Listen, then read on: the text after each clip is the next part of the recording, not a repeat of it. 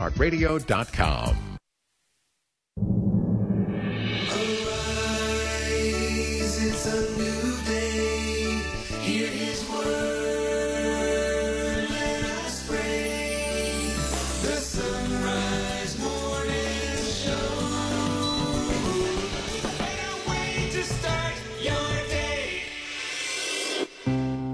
Monday, the 2nd of October. It is the Feast of the Guardian Angels. Let's begin together in prayer in the name of the Father, and the Son, and the Holy Spirit.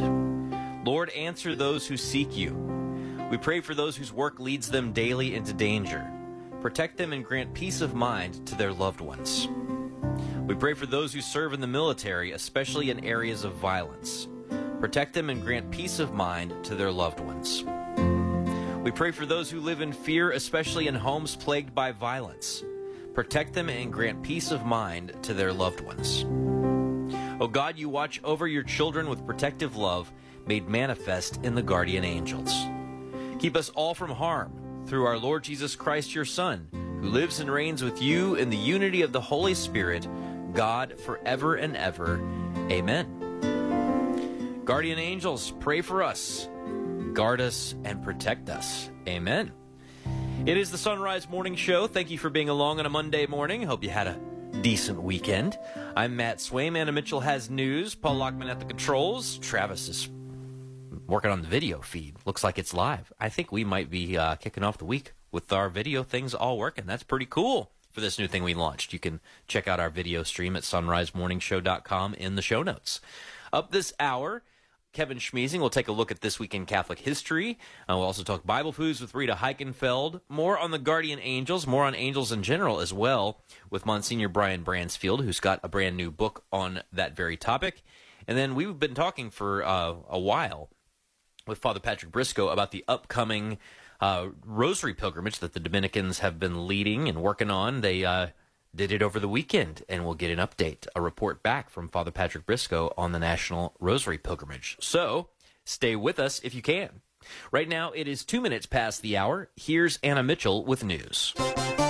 Good morning. After putting forth a bill to avert a government shutdown that Democrats could support, House Speaker Kevin McCarthy says he is not concerned about Florida Congressman Matt Gaetz' efforts to oust him as Speaker.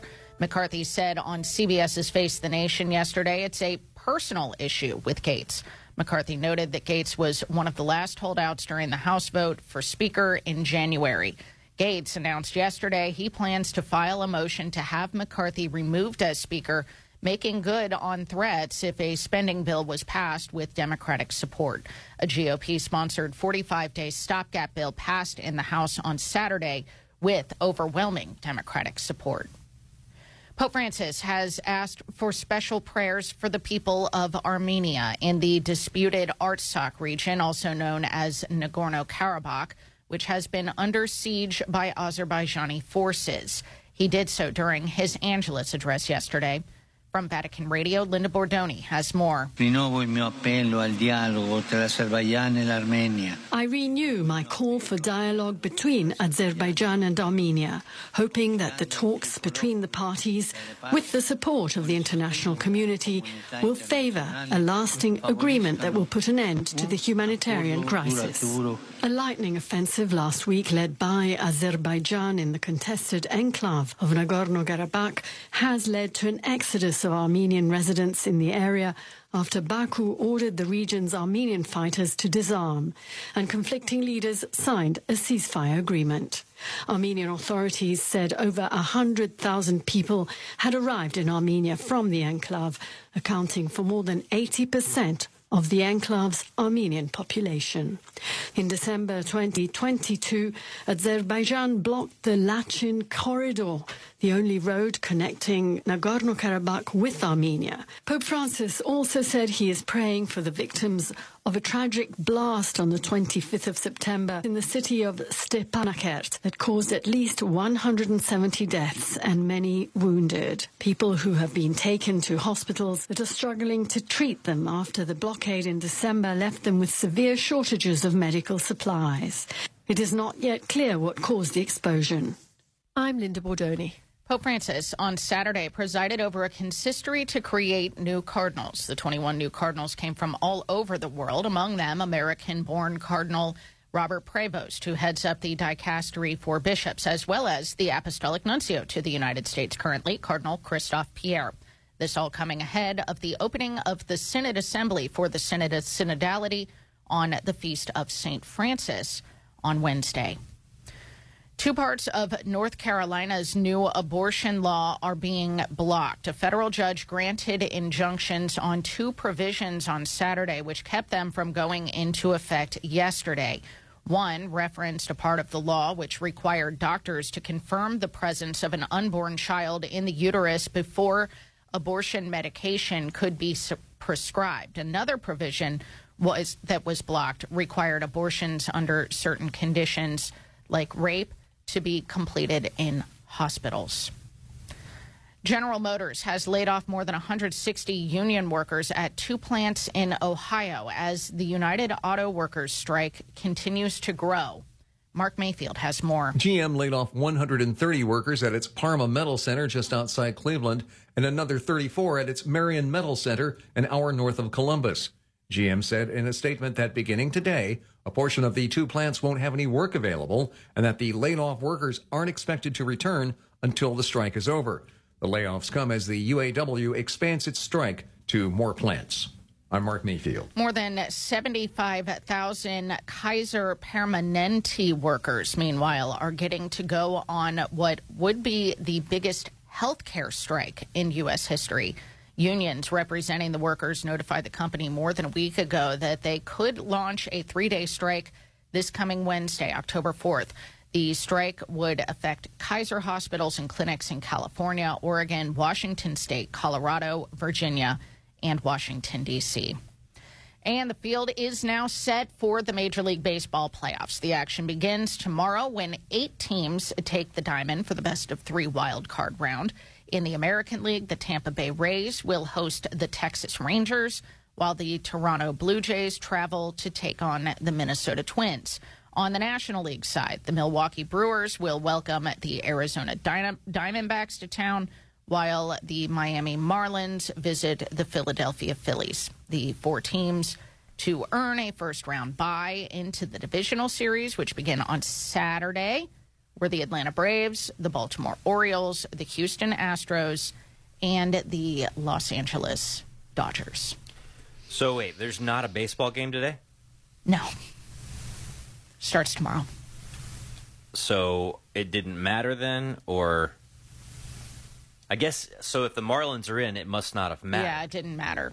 We didn't need to play the because last Because they suspended like that. Marlins Mets game with an inning in the third left to play. Now I heard somebody say something, and I don't know if I misheard it because I was, you know, going to church and hanging out with my family yesterday, so I didn't get to watch much television or Mm-hmm. Right. sports talking heads or church talking heads for that matter either, which is actually kind of a relief. Yeah. But You did watch the Bengals though, didn't you? no, I don't get them in didn't? my market. They're out of market for Well, me, thank God for which you. Which is a mercy. yeah. But Go on. Uh, I heard that if it got really bad when the Mets and Marlins thing was set, and they didn't have, if they didn't have time to play it, they would default not to the score when the game was suspended, but the score at the end of the last completed inning, which would have been the Really? Marlins would have meant the Marlins would have lost. Do they Now, have gotta- rules in the rule book for that kind of thing? So I don't know because it's a weird thing because it's the end of the season. It's not like you can make up that game because the playoffs start tomorrow. Right. But imagine that. Imagine you were the Marlins. You came back, but it was the top of the ninth inning, and that's when you grabbed the lead. But because the They last would have figured completed inning out. was the eighth, where the Mets were up one nothing. They would have figured it out. They would have moved the game. Who are the Marlins playing? They're playing Uh, Phillies, I think? the Phillies. So they would have figured out a way to play a game somewhere. Cl- well, Philadelphia and New York aren't that far away. No, they would have too bad. played it at like nine in the morning, figured it out, and then whoever needed to travel to Philly would travel to Philly for that evening. That's what they would have done. That's my guess. Okay, By the way, you got the memo on the uh, Army green today. is that uh, is that what we're supposed to be wearing? We are wearing the same outfit. Look at us. Who ever thought we'd be here? Matt, Well, I'm like I. Uh, but you wear this kind of stuff all the time. You are all like muted fall colors. I know, but it like I've been spring. wearing a blue jacket, and my family was like, "Annie, you got to switch up the jacket. You got to switch it up." teams in the And I was like, I "Okay, I'm going to wear my green jacket today."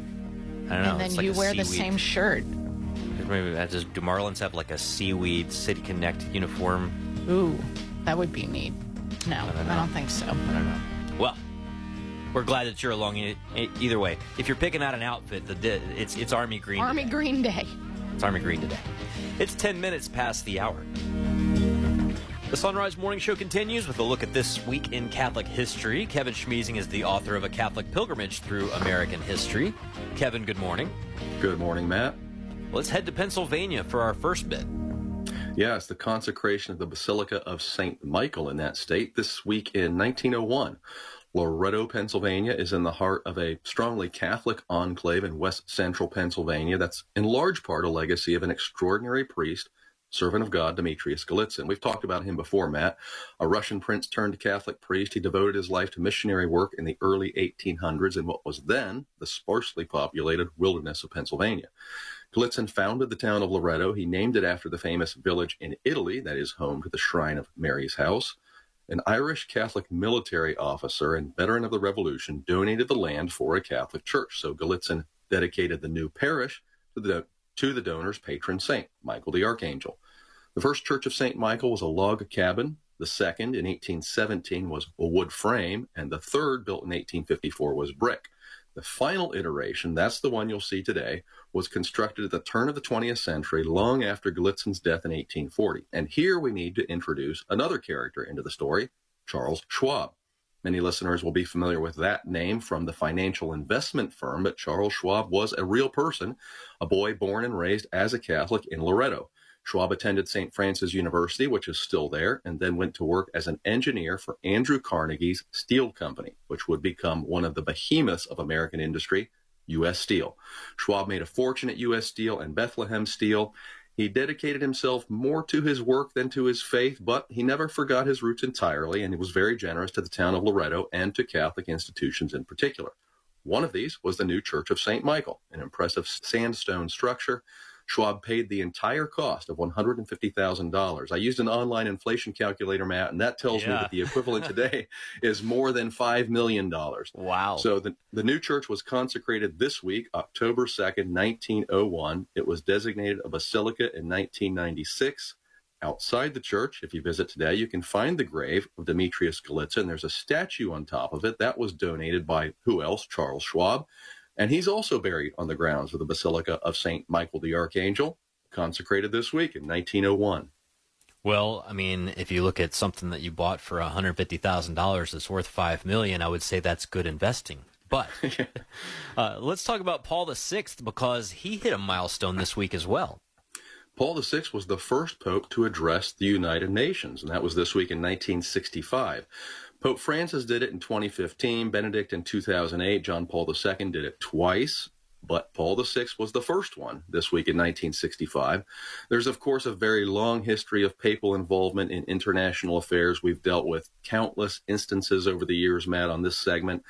As the papacy continued to rise in importance during the Middle Ages, it built up a considerable diplomatic corps. The Vatican Secretariat of State was formally established in the 15th century, and it's widely regarded as the most influential of the curial offices. When the League of Nations was founded in the wake of the First World War, there was talk of the Holy See becoming a member. That never happened, in part because the Roman question, the Vatican's place in the new nation of Italy, had not yet been resolved. World War II spurred another attempt at international cooperation. The United Nations was formed at that time. There was again talk of the Holy See joining. But as you might expect, some nations were opposed to that. So a compromise was agreed to, which still persists today. The Holy See would not be a full member with voting rights, but instead a permanent observer with the right to attend and participate in UN sessions. That status was granted in 1964, and the following year, this week, October 4th, 1965, Pope Paul VI addressed the dignitaries of the United Nations at its headquarters in New York. Paul endorsed the ideal of the UN, focusing on its aim of ensuring lasting peace, but he also emphasized the spiritual dimension of the problem of war. The edifice you are building does not rest on purely material and terrestrial foundations, he said. It rests most of all upon consciences, for the danger comes neither from progress nor from science. The real danger comes from man, who has at his disposal ever more powerful instruments that are as well fitted to bring about ruin as they are to achieve lofty conquests. That's Pope Paul VI speaking at the UN this week in 1965. Man, he could have said that yesterday. That's uh, That's right. uh, powerful and prophetic words worthy of reflection on This Week in Catholic History. Kevin Schmiesing, we've got your book as well as the Catholic History Trek podcast linked at sonrisemorningshow.com. Thanks as always. Have a great day. Thanks a lot, Matt. You too. All right, quick look at the weather for the nation. Strong to severe thunderstorms in the afternoon for portions of southern Colorado, eastern New Mexico, and west Texas. Damaging winds and large hail will be the primary threats, possibly a tornado or two, uh, maybe even in southeastern New Mexico. So please do take precautions if you're in that area. In the central to northern plains, severe weather also at play with this cold front. Showers and strong thunderstorms with damaging winds and small hail possible east of the I 25 corridor. Behind the front, uh, rainy conditions uh, expected from the Great Basin and Pacific Northwest. Higher elevations could see mixed rain and snow. Dry and quiet for the desert southwest and the California coastline. Sea breeze showers and thunderstorms possible in the afternoon to evening for the Gulf Coast. The rest of the U.S. looks like it's going to have a quiet fall day. Back with headlines right after this. It's 16 minutes past the hour. The new feature film, Mother Teresa and Me, sponsored by Fathom Events, is in theaters Thursday, October 5th. Mother Teresa and Me weaves together the stories of two women Mother Teresa, who served the poor with love amidst her dark night of the soul, and Kavita, a young woman who is searching for love while struggling with her unexpected pregnancy. Mother Teresa and Me in theaters Thursday, October 5th. More information at fathomevents.com. That's fathomevents.com. Central Fabricators is proud to support the Son Rise Morning Show, where you'll get news from the Catholic perspective while keeping you up to date on what's happening in the Vatican as well. It's also a great way to keep in touch with the Catholic faith throughout the week. Central Fabricators, based in Cincinnati, Ohio, is a family owned business for over 75 years, manufacturing and repairing corrosion resistant storage tanks, reactors, and pressure vessels. On the web at centralfabricators.com. That's centralfabricators.com. Mystic Monk Coffee has brought back their pumpkin spice blend, and unlike the competition, buying their coffee has the added bonus of supporting the Carmelite monks of Wyoming and the Son Rise Morning Show. Go to sonrisemorningshow.com and click the Mystic Monk link to get that or any of their other coffee blends or teas. When you check out, we earn a commission. And there's no better vessel for your Mystic Monk pumpkin spice latte than a Son Rise Morning Show mug or travel mug. Find those in our online store. Do pumpkin spice the Catholic way. Just head on over to sonrisemorningshow.com. Have you ever wished you could listen to EWTN on a local radio station? Maybe our Lord is speaking to your heart to help make that happen. Don't let a lack of experience hold you back. Find out how you can help start a Catholic radio station where you live, powered by the truth of the church and EWTN's dynamic radio programming. Email Steve at this address, radio at EWTN.com. 18 minutes past the hour. Here's Anna with headlines. After putting forth a bill to avert a government shutdown that Democrats could support, House Speaker Kevin McCarthy says he's not concerned about efforts to oust him as Speaker. Pope Francis asked for special prayers for the people of Armenia in the bu- disputed Artsakh region, which has been under siege by Azerbaijani forces. And the Holy Father on Saturday presided over a consistory to create 21 new cardinals. Anna Mitchell, lots of church news going on. Uh, yeah. Lots of people freaking out, asking questions, being very intense. And, you know, I just, it's hard for me to keep track of all this stuff, especially if I wanted to spend a Saturday or a Sunday with my family. And, you know, you wake up and you're like, oh, there's only five million pages to read to catch up. Uh, but I would just want to say for everybody, I, you know, don't have too much fear of missing out. Don't, uh, don't get too flustered by it. The church is the church. The Holy Spirit is the Holy Spirit. Uh, pray and fast.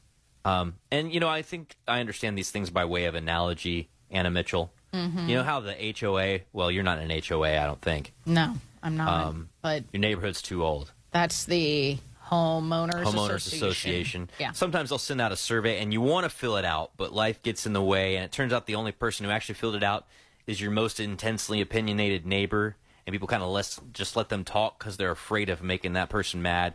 And you probably had some ideas you want to contribute to the conversation. But now um, that person's got the microphone. You don't really want to say anything because you don't want to stir the stir the pot. A couple of your neighbors, it turns out, also had some opinions, but they were kind of in the same situation you were. They were very busy, and they don't want to make this really intense and opinionated per- person angry. Uh, but then you start having more conversations. You realize that actually most of your neighborhood's normal, and turns out that the only person who's like having a weird day is the person who somehow managed to have time to respond Can to I that add poll. to that? Like the most enjoyable part of that metaphor is that it's not a great metaphor because we actually have the truth.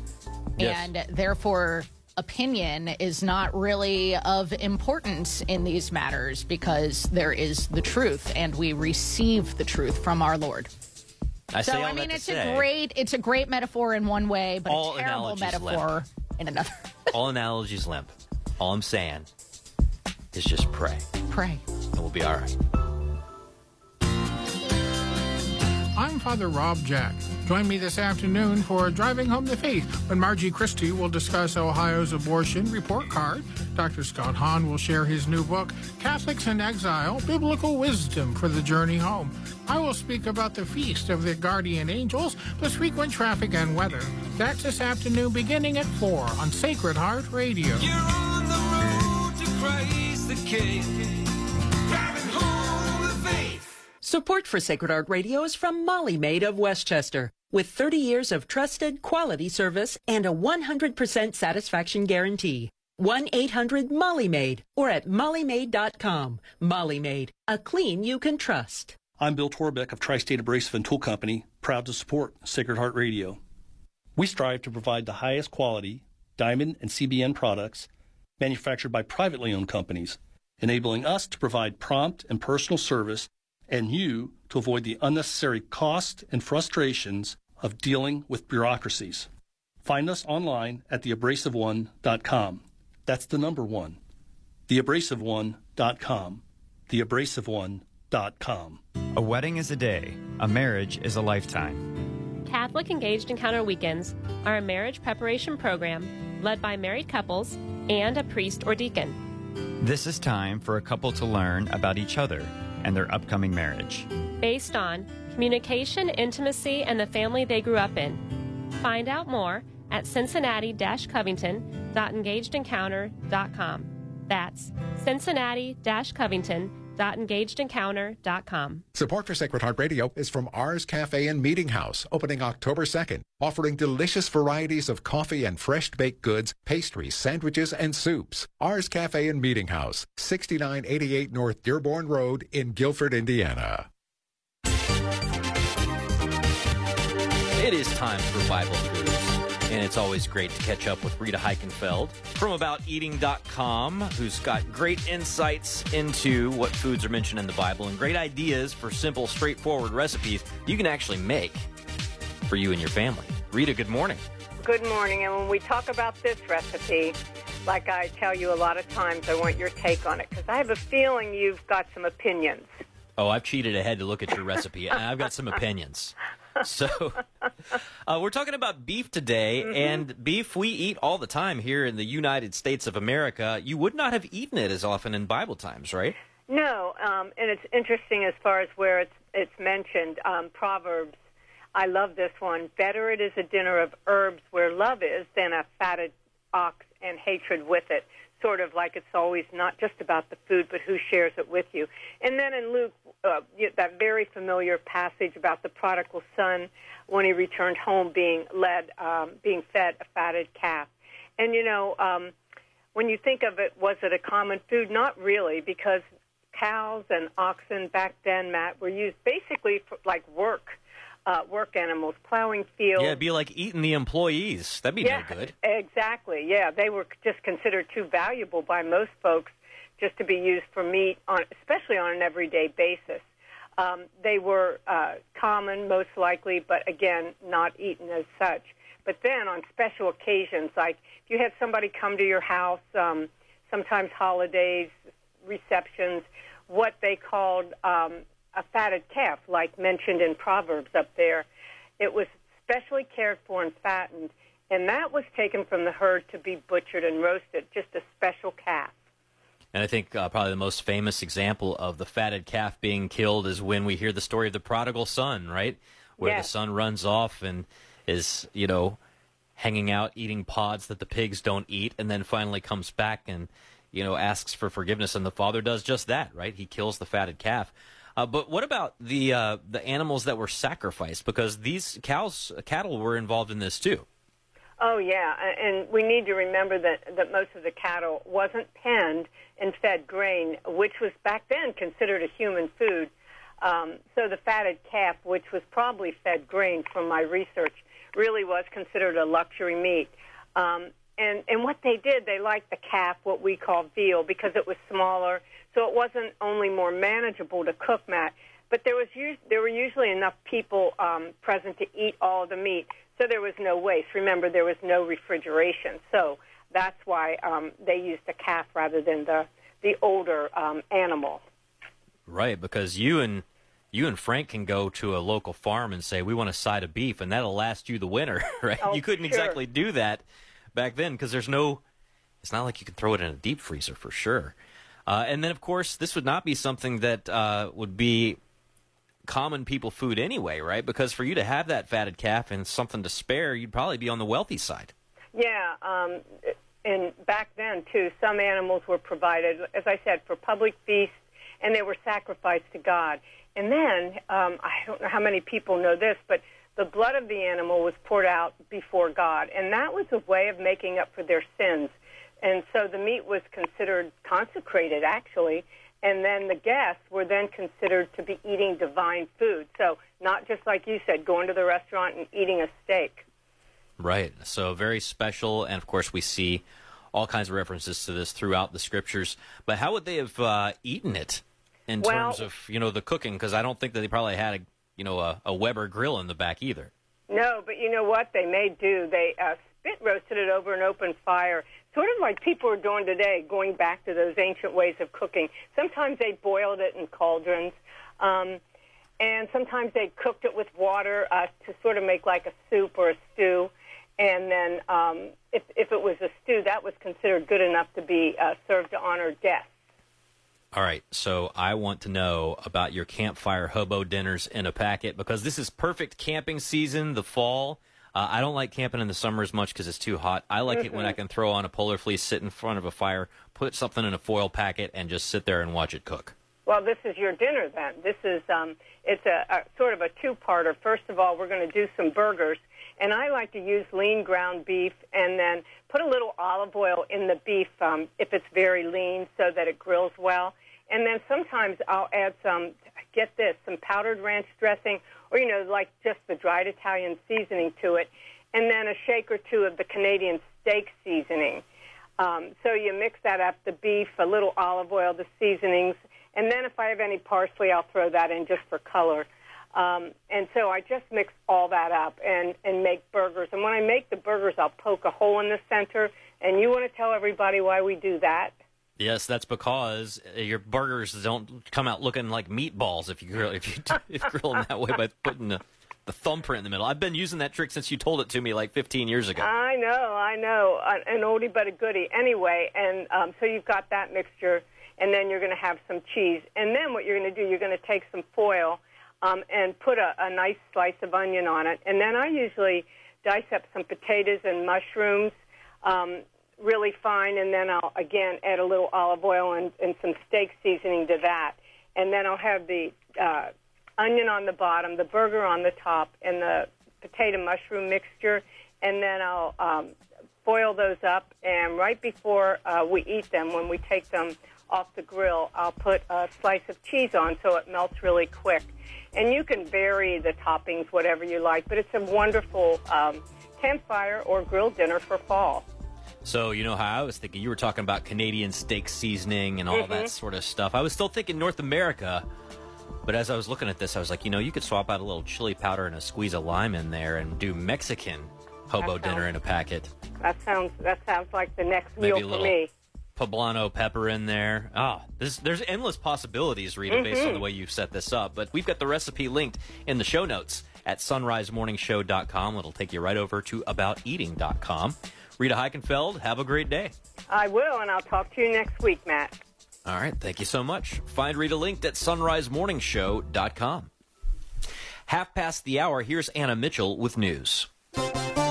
Good morning. After putting forth a bill to avert a government shutdown over the weekend that Democrats could support, House Speaker Kevin McCarthy says he is not concerned about efforts to oust him as Speaker. McCarthy was speaking on CBS's Face the Nation yesterday, saying it's a personal issue with Congressman Matt Gaetz. McCarthy noted that Gaetz was one of the last holdouts during the House vote for Speaker in January. Gaetz announced yesterday that he plans to file a motion to have McCarthy removed as Speaker, making good on threats if a spending bill was passed with Democratic support. A GOP sponsored 45 day stopgap bill passed in the House on Saturday with overwhelming Democratic support.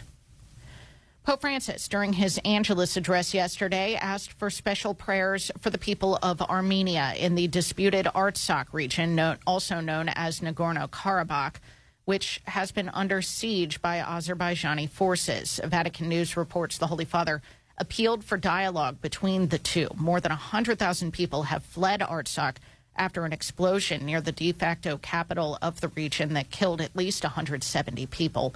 Pope Francis said, quote, I renew my call for dialogue between Azerbaijan and Armenia, hoping that the talks between the parties with the support of the international community will favor a lasting agreement that will put an end to the humanitarian crisis, end quote. Also during his Angelus address, the Holy Father invited the faithful to pray the rosary in this month dedicated to the Holy Rosary for a number of other intentions. From Vatican Radio, Linda Bordoni reports. Noting that October is the month of the Rosary and of missions, the Pope said, I urge everyone to experience the beauty of praying the Rosary. Esorto tutti a sperimentare la bellezza della preghiera del rosario. Contemplating with Mary the mysteries of Christ and invoking her intercession for the needs of the Church and the world. He also turned his thoughts to the Synod on Synodality that will begin on Wednesday, the 4th of October, and said, Let us also pray for the Synod of Bishops, which this month will hold its first assembly on the theme of the Church's synodality. And joined at his balcony by five children, Pope Francis said that on the afternoon of the 6th of November, he will meet with children across the globe. The Pope said the event is promoted and organized by the Dicastery for Culture and Education, and he explained it will be an occasion in which to reflect on a common dream. As its focus is on the theme, Let's Learn from Boys and Girls. It's a theme, he said, that illustrates the desire to go back to having pure, childlike feelings, because the kingdom of God belongs to those who are like little children. Children, Pope Francis said, teach us the pureness of relationships and the spontaneous acceptance of the stranger, as well as respect for all creation. Dear children, I too am waiting for you all to learn from you. I'm Linda Bordoni. Pope Francis on Saturday presided over a consistory to create new cardinals. The 21 new cardinals came from all over the world, among them American born Cardinal Robert Prevost, who heads up the dicastery for bishops, as well as the apostolic nuncio to the United States, Cardinal Christophe Pierre. The U.S. Supreme Court's new term begins today. Major cases on the court's docket include those involving gun rights, the power of federal agencies, social media regulation, and electoral districts drawn, by Republican state lawmakers. The justices are also considering taking up a dispute over access to the abortion drug mifepristone. California Governor Gavin Newsom is expected to appoint pro abortion Emily's List President Laphonza Butler to fill the seat of the late Senator Dianne Feinstein. Mark Mayfield reports. According to Politico, the appointment will come Monday, and Newsom is making his appointment without putting limitations or preconditions on Butler running for the seat next year. The longest serving female U.S. Senator, Feinstein, died Thursday at the age of 90. I'm Mark Mayfield. The Archdiocese of Baltimore is filing for Chapter 11 bankruptcy. The filing comes in response to a new law that went into effect yesterday in Maryland, which lifts the statute of limitations for civil lawsuits related to child sexual abuse.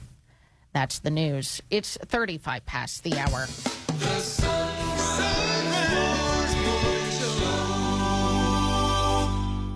Put your money where your heart is. Do business with someone who shares your faith and values. From Sacred Heart Radio's Angels List of Underwriters. And don't forget to tell them where you found out about them. Go to sacredheartradio.com and click Angels List. Support for Sacred Heart Radio is from Schneller Knochelmann Plumbing, Heating, and Air. During the hottest of weather, Schneller Knochelmann will keep you cool with air conditioning repair, installation, and maintenance. Schneller Knochelmann. Find us at skpha.com. skpha.com.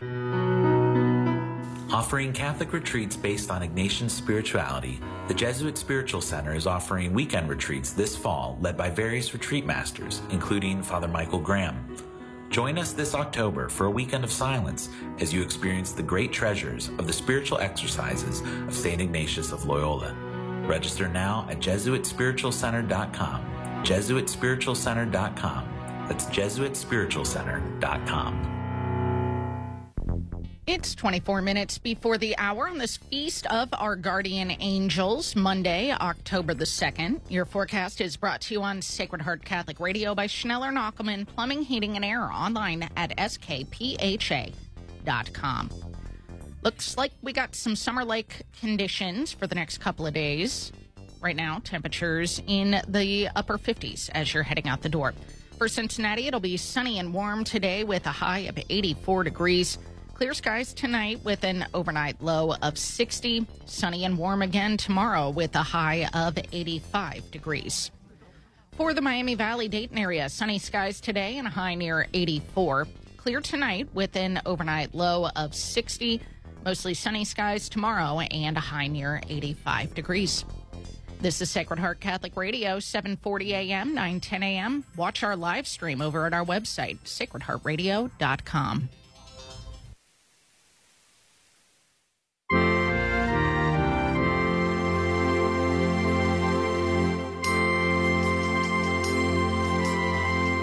welcome to the Son Rise Morning Show Monsignor Brian Bransfield. He's got a book called Angels Are Guardians in Spiritual Battle. Monsignor Bransfield, welcome to the show. Thank you. It's good to be with you and your listeners. It is so good to have you, and I am so excited about this book and, and get to ask you a few questions about the angels. Of course, the end of September and early October, they're very much on our minds with the feasts of the archangels on September 29th and, and the uh, guardian angels on um, October 2nd. So, first of all, Monsignor, just give us an overview of how you tackle the topic of angels in this book. Well, thank you. Well, as I wrote Angels Are Guardians in Spiritual Battle, I wanted to make it user friendly for the, the average Catholic and maybe the unaverage Catholic. Catholic doesn't know much theology. Someone that can really get to know angels as our friends. St. Gregory the Great says nearly every page of Scripture, the angels are there. Wow. Their angels are present all throughout Scripture. Sometimes they become visibly present in Scripture, but they're more often invisibly present. So, what I wanted to do was make it easier for us to discern the presence of the angels right next to us, even if they're not visibly present, but invisibly present. So, my goal was to look at what angels do, who they are, how God creates them, the fallen angels, Lucifer and the demons, but then also to look at the good and holy angels and how much they do for us, especially with Christ and Our Lady, and how the plan of salvation, the plan of God's providence, angels are our allies in the spiritual life. They're our good friends. Well, Monsignor Bransfield, you write in the book about how neither the good nor the bad angels would want a book written about them. Why is that? Well, because the good angels, the good and holy angels, are humble and they avoid the spotlight. They shun the worldly spotlight. They want to reflect the mystery of Christ, the Son of God, and, and the mysteries of Our Lady leading to Christ. Uh, so they do it out of humility, the good and holy angels. The evil angels don't want a book about them because they, they want to ambush us. They don't want us to know their ways or their deceit or how they insinuate themselves. So the evil angels want it out of pride that they want to attack us and, and they don't want us knowing what their battle plans are. So, how do the good angels serve as as guardians for us against the the snares of the devil? That's a wonderful question. The good angels, as I point out in Angels Are Guardians in Spiritual Battle, the, the good and holy angels walk with us. They're the ones who, through our reading of Scripture, through our devotion to Our Lady, through our going to adoration, through our going to confession, they're always prompting us to do that. The good angels are always leading us to see the mystery of Jesus as our protector, Our Lady as our intercessor. So they work with us, especially when we're feeling lonely, tired, bored, hurt, when we feel left out, left behind, depressed, or anxious. The good angels don't go away. They want to be with us and help us. So they work very closely with us. Can you talk about the uh, angels that show up, particularly in the book of Job, and, and what we learn from that story? Certainly, the you know the book of Job begins where God is in the the Old Testament, where the angels are actually having a meeting with God, and they come together, and God is talking to the good angels, and then this other one comes uh, another one that Satan comes, the fallen angel, and he comes so as to disrupt, to interject, to destroy. And God says to Satan, uh, Where do you come from? And in that, in the Hebrew, God is reminding Satan that Satan comes from a nothingness of sin. Mm. He, he comes from evil. And then God says, Have you noticed my servant Job? And Satan lies. When Satan can't get what he wants, and he, and he can't ever, he lies. So he always lies. And he says, Well, Job is only holy because of the good things you've done for him. Mm. And then Satan attacks Job, but Job stays close to God because of the good and holy angels who come to Job even when he's hurting, even when he's feeling uh, cast down, when he feels hurt. And the good angels do the same for us. Well, another famous place where angels show up, of course, are in the gospel. We have the Archangel Gabriel showing up to the Blessed Virgin Mary to announce the incarnation. We also have angels showing up to minister to our Lord in the agony of the garden. I mean, that's their whole purpose, right? To serve the Lord. Exactly. The angels are enthralled at the humility of God and especially the Son of God who took flesh, born of the Virgin.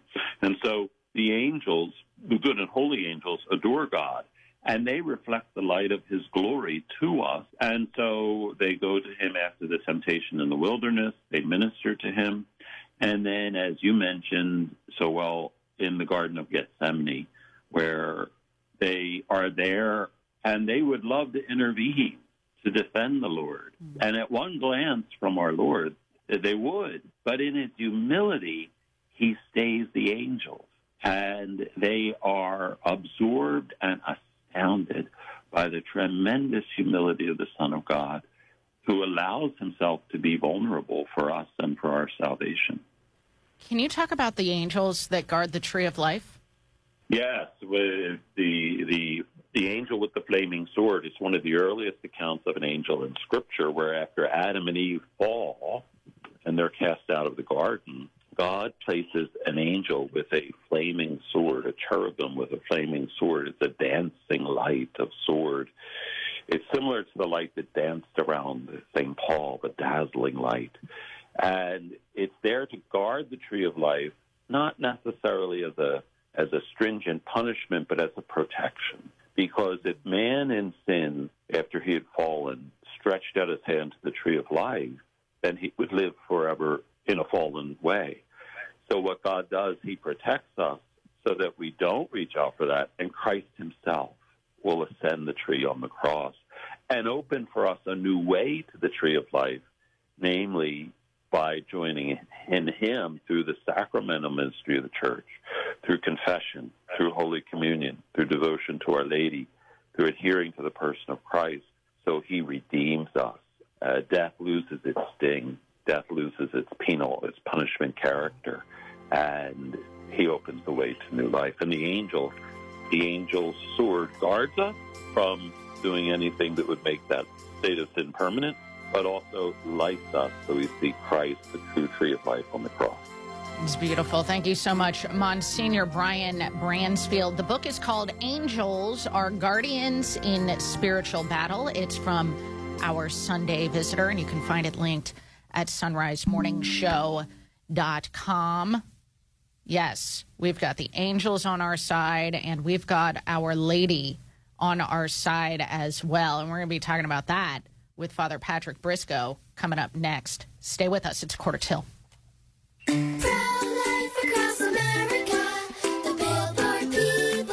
We need your help. Hello, I'm Marianne Kuharski, Director of Pro Life Across America. In my 30 plus years, I've never seen such a concerted attempt to silence our efforts and at a time when it's most needed. There's a powerful effort to prevent and block our pro life messages. Our billboards, social media, and digital ads are all impacted. Unplanned pregnancies still happen. Our ads feature a hotline number connecting callers with more than 3,000 pregnancy support centers across America, offering alternatives to abortion, free ultrasound, and pregnancy help. Babies' lives are being saved. The need still exists. It really does. And Pro Life Across America needs your help. To donate, please find us at prolifeacrossamerica.org. Did you know I could suck my thumb before I was born? Yep, we all started small.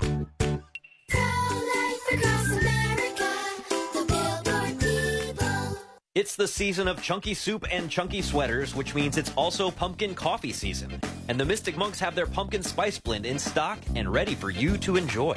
And when you go to the monks through sonrisemorningshow.com, we earn a commission on any flavor coffee or tea that you buy. Why shell out five bucks for a tall PSL when you can customize your own at home and drink it from a Son Rise Morning Show mug that you can find in our online store? Get a mug and link to Mystic Monk Coffee through sonrisemorningshow.com. Hi, this is Deacon Dennis Lambert from the Diocese of Phoenix. When we listen to Catholic radio, we receive encouragement, strength, and most importantly, we receive the truth. Simply put, we need Catholic radio because we are and we become that which we surround ourselves with. So I encourage you to tune in, inspire up, and to wrap yourselves in the warm arms of faith, life, and love. The world needs EWTN Catholic Radio now more than ever. Hi, this is Cy Kellett. Later today on Catholic Answers Live, Scott Hahn will be here. Join us, Catholic Answers Live, 6 p.m. Eastern on EWTN Radio. Now, back to the Son Rise Morning Show.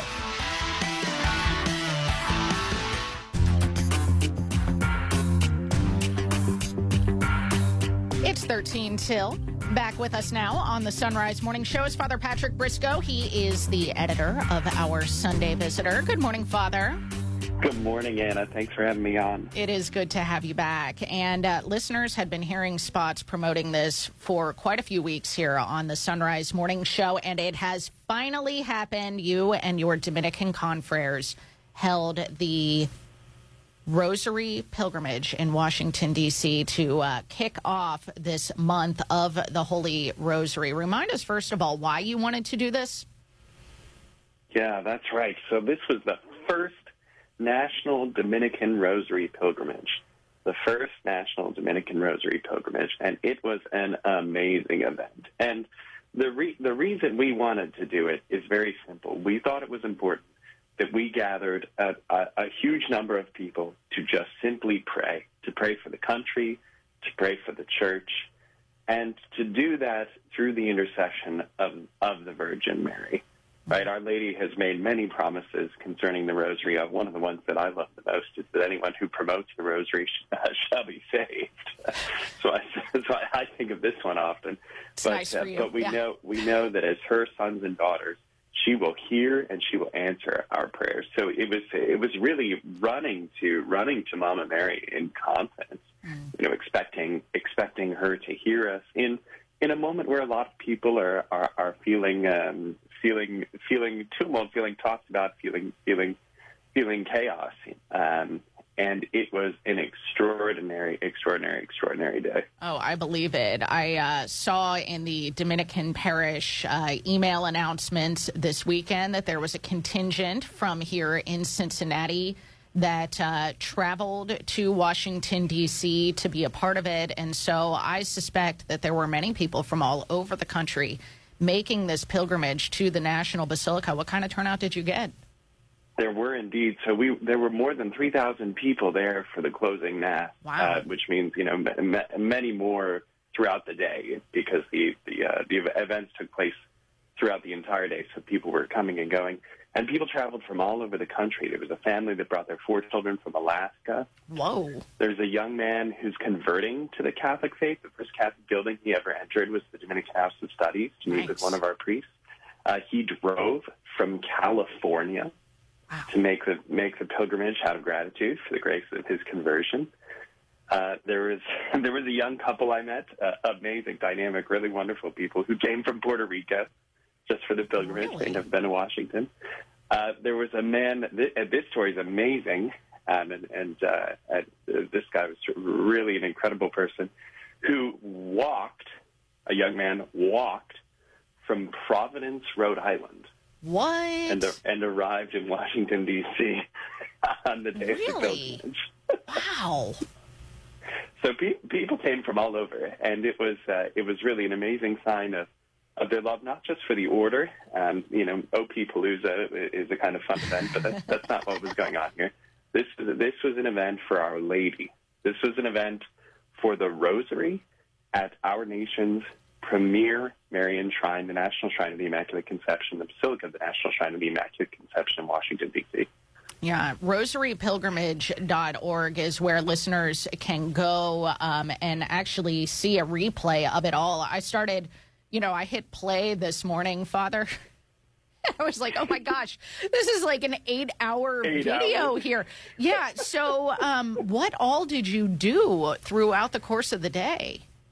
Well, the the first part of the pilgrimage, and this is the this is a beautiful part of part of the story, began actually off the live stream because on Friday night we had a prayer vigil. Um, we were joined by 150 young people at the St. John Paul II National Shrine, where we did a holy hour and had a talk, and then and then a reception. And so, the, so the the first the the first National Dominican Rosary pilgrimage began with 150 young people on their knees in front of our Eucharistic Lord. It's not bad. Not bad at all. So that's where we started. Okay. Yeah. and then, and then uh, on Saturday's events, which, like you you pointed out, were, were the whole of the day. Um, our hosts at the Basilica were extremely generous and hospitable, um, and, we're we're just fabulous partners in in this marvelous pilgrimage. Uh, throughout the day, we had several conferences. My classmate, Father Gregory Pine, preached. Um, our bishops, of course, have called for a Eucharistic revival. So we had three hours of Eucharistic adoration in the middle of the day. Um, and during that time, Dominican friars were also available for confessions. That period involved one of the best stories of the weekend. So we had based um, confessor availability off of previous uh, pilgrimages that have taken place at the shrine. Oh boy. And we had set up um, eight, eight confession stations. So over the course of three hours, there would be 24 confessors available. Okay, what ended up happening was that confessions were so mobbed, we had to send out the massive SOS. And at one point in time, there were 24 confessors hearing Wow. at, at the same time. You know, so not spread out over three hours, but 24 just going at once. Uh, so so uh, many more than 24 of my brothers stepped up to hear just a massive number of confessions. And as I said on Saturday, uh, there's good news and bad news. The bad news is that uh, the Rosary pilgrimage is full of sinners. the good news is that, that God's mercy is great. Okay, so you were serving as the presider over all of this, um, at least during the live stream portion. I mean, what was going through your heart and mind as all of this was playing out, Father? Yeah, it was a, a massive privilege, you know, and so something that I that I really appreciated to be able to collaborate with so many of my brothers and to serve, as you're pointing out, as, a, as something of the MC for the day. I, I would say my favorite moment was at the end of the praying of the Rosary, which was a, extremely beautiful. Which to, we should talk a little bit more about the form that that took, but. um, I looked out and I saw 80, 90 of my Dominican brothers just stretched out two by two, basically all the way down that main aisle of the, the National Shrine. And I, I felt hope wow. in a way that I haven't known it for some time. I was just so buoyed by, by the sight of my brothers coming together with so many of our friends, many of the Dominican ladies, so many Dominican sisters, uh, so, so, so many of our parishioners and, and people who love the order. And it was an extraordinary sight. It's incredible. Well, tell us more about the the end of this rosary. Well, the rosary was the rosary was um, was amazing. It, it included a novel composition. So there was singing that took place among the faithful. Uh, there was a procession that moved around the assembly, uh, so, something like the Stations of the Cross. The people who were praying the rosary, you know, the assembly was sitting through the decade, but then they, then they would stand and sing the Gloria Patri. And I, I think that the that combination of music and movement, which is a fundamentally Dominican mode of prayer, mm-hmm. to be involving the body in that way, to be speaking, to be singing, very very Dominican mode of prayer. I, I think that helped people to meditate on the mysteries and to engage the Rosary in a in, in a way that they hadn't before. Um, so it, so it was a, a, a very beautiful, very moving presentation of the Rosary. Well, Father Patrick Briscoe, it's been just wonderful to hear more about it, and I'm I'm so overjoyed by the success of this event, which of course we give all glory to to God and Our Lady for that. But if uh, people missed it, they can still watch it, correct? Absolutely, that's right. Tune in and. And like you said, the, the video, the live stream is, is quite long, so kind of click around in and to find the find the different portions of the day to listen to Father Gregory Pines talks, to no, pray the just rosary. Listen, watch all eight form. hours of it. What are you talking about? it's a great way to spend the day. Spend a day in hope. Yeah. But anyway, Amen. rosarypilgrimage.org is where you can go and click around or watch all eight hours straight through. And Father Patrick, really appreciate your time this morning recapping it for us. Thank you. Thanks for having me on, Anna. You bet. All right. We got another hour of the Son Rise Morning Show coming up for most of our affiliates here on the EWTN Global Catholic Radio Network. Sacred Heart Radio is your local Catholic station and your source for news from the Catholic perspective. SacredHeartRadio.com is where you can find and share information on issues facing Ohio in November that are so important to the pro life community. And that's not to mention our commitment to prayer. At SacredHeartRadio.com, you'll find resources and events to help you pray for a culture of life. So please visit SacredHeartRadio.com, your local source for pro life information and prayer. Support for Sacred Heart Radio is from St. Margaret Hall, an assisted living and skilled nursing facility sponsored by the Carmelite Sisters for the Aged and Infirm. St. Margaret Hall has been providing loving care to the community for over 50 years. At St. Margaret Hall, your loved ones will receive 24 hour care from dedicated professionals with newly renovated, stylish assisted living units. At St. Margaret Hall, the difference is love. On Madison Road, 513 751 5880. On the web at stmargarethall.com. Support for Sacred Heart Radio is from Hoeting Realtors, trusted and recommended by generations of families to sell their homes. Licensed in Ohio, Kentucky, and Indiana. Hoeting Realtors, 513 451 4800 and at Hoeting.com. Ken Herbert Plumbing is a proud supporter of Sacred Heart Radio. With over 20 years' experience in residential and commercial plumbing service repairs and rated A plus from the BBB, Ken Herbert Plumbing 513-383-2974. 513-383-2974. You rely on your car, so rely on the experts at Fort Mitchell Garage, a proud supporter of Sacred Heart Radio. They can do it all from brakes, tires, and heating and cooling to towing and collision repair and more. Fort Mitchell Garage on Dixie Highway in Park Hills. On the web at fortmitchellgarage.com. Support is from Solidarity Health Share. Is inflation making you feel frustrated and out of control when it comes to your expenses? We have a solution. It's Solidarity Health Share. With Solidarity HealthShare, you control what doctors you go to and how much you spend with pricing options that start as low as $384 for families. Take control of your healthcare and your budget with Solidarity HealthShare. 855-954-5688. Solidarity HealthShare. 855-954-5688. Support for Sacred Heart Radio is from Dr. Robert Berger at Beacon Orthopedics and Sports Medicine. Dr. Berger has been recognized by Cincinnati Magazine nearly every year over the past 20 years as one of the top physicians in orthopedic surgery, and he serves as team physician for Xavier University, Mount St. Joseph University, and LaSalle High School. Dr. Berger treats patients of all ages at the Beacon West office on Harrison Avenue and on the east side at Cincinnati Sports Club. For more information, 513-354-3700. Online at beaconortho.com. This is Father Michael Mary Dosh from St. Gertrude in Madeira. Thank you for listening to Sacred Heart Catholic Radio. 740 WNOP Newport, 910 WPFB Middletown, or get the app, stream, podcast, and more at sacredheartradio.com.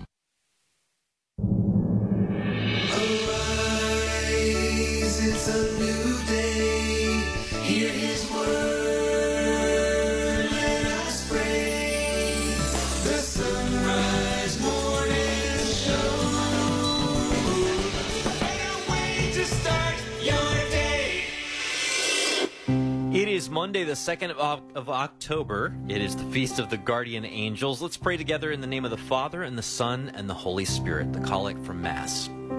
Happy Feast of the Guardian Angels. O God, who in your unfathomable providence are pleased to send your holy angels to guard us. Hear our supplication as we cry to you that we may always be defended by their protection and rejoice eternally in their company. We ask this through Christ our Lord. Our Father, who art in heaven, hallowed be thy name. Thy kingdom come, thy will be done, on earth as it is in heaven. Give us this day our daily bread, and forgive us our trespasses, as we forgive those who trespass against us. And lead us not into temptation, but deliver us from evil. Amen. Glory to the Father, and to the Son, and to the Holy Spirit, as it was in the beginning, is now, and ever shall be, world without end. Amen. It is the Son Rise Morning Show. We are glad that you are along here as we start off a work week, start off the month of October. Uh, I blinked and October started yesterday, but here we are. And uh, we are ready to rock, ready to help you out. Teresa Tomeo is going to be with us. She's been in Italy doing some preparations and planning to uh, help pilgrims. We'll catch up with her this morning. Brendan Hodge from The Pillar will get us a bit of a refresher on what the Synod on Synodality is and uh, what you need to know about it. There's a lot of stuff going around that you probably don't need to know about it. And there's a lot of confusing things out there. It's probably best to talk to Brendan about this. He works with the Pillar. They are trying to keep track of this and, and give you something of a ba- balanced and measured take. So, we'll be good to talk to Brendan. Adam Wright will join us from Roadmap to Heaven on Covenant Network. We threw out a gentleman's wager last weekend involving the last baseball series of the year between the Reds and the Cardinals. I've got uh, I've got to talk to Adam about fulfilling my obligations to him. That's all I'm going to say about that for now. Stephanie Mann along as well, also to talk about Confessor George Gilbert and the Catholic Association in our English Catholic history segment that we do with Stephanie. So please do stay with us if you can. Right now it's two minutes past. News a service of Central Fabricators and centralfabricators.com. Here's Anna Mitchell. Good morning. After putting forth a bill to avert a government shutdown that Democrats could support, House Speaker Kevin McCarthy says he is not concerned about Florida Congressman Matt Gaetz' efforts to oust him as Speaker. McCarthy said on CBS's Face the Nation that it's a personal issue with Gaetz, noting that he was one of the last holdouts during the House vote for Speaker back in January. Gaetz announced Sunday that he plans to file a motion to have McCarthy removed as Speaker, making good on threats if a spending bill was passed with Democratic support. A GOP sponsored 45 day stopgap bill passed in the House on Saturday with overwhelming Democratic support. Pope Francis asked for special prayers during his Angelus address yesterday for the people of Armenia in the disputed Artsakh region, also known as Nagorno Karabakh, which has been under siege by Azerbaijani forces From Vatican Radio, Linda Bordoni reports. Rinnovo il mio appello al dialogo tra l'Azerbaijan e l'Armenia. I renew my call for dialogue between Azerbaijan and Armenia, hoping that the talks between the parties, with the support of the international community, will favor a lasting agreement that will put an end to the humanitarian crisis. A lightning offensive last week led by Azerbaijan in the contested enclave of Nagorno-Karabakh has led to an exodus of Armenian residents in the area after Baku ordered the region's Armenian fighters to disarm and conflicting leaders signed a ceasefire agreement. Armenian authorities said over 100,000 people had arrived in Armenia from the enclave, accounting for more than 80% of the enclave's Armenian population.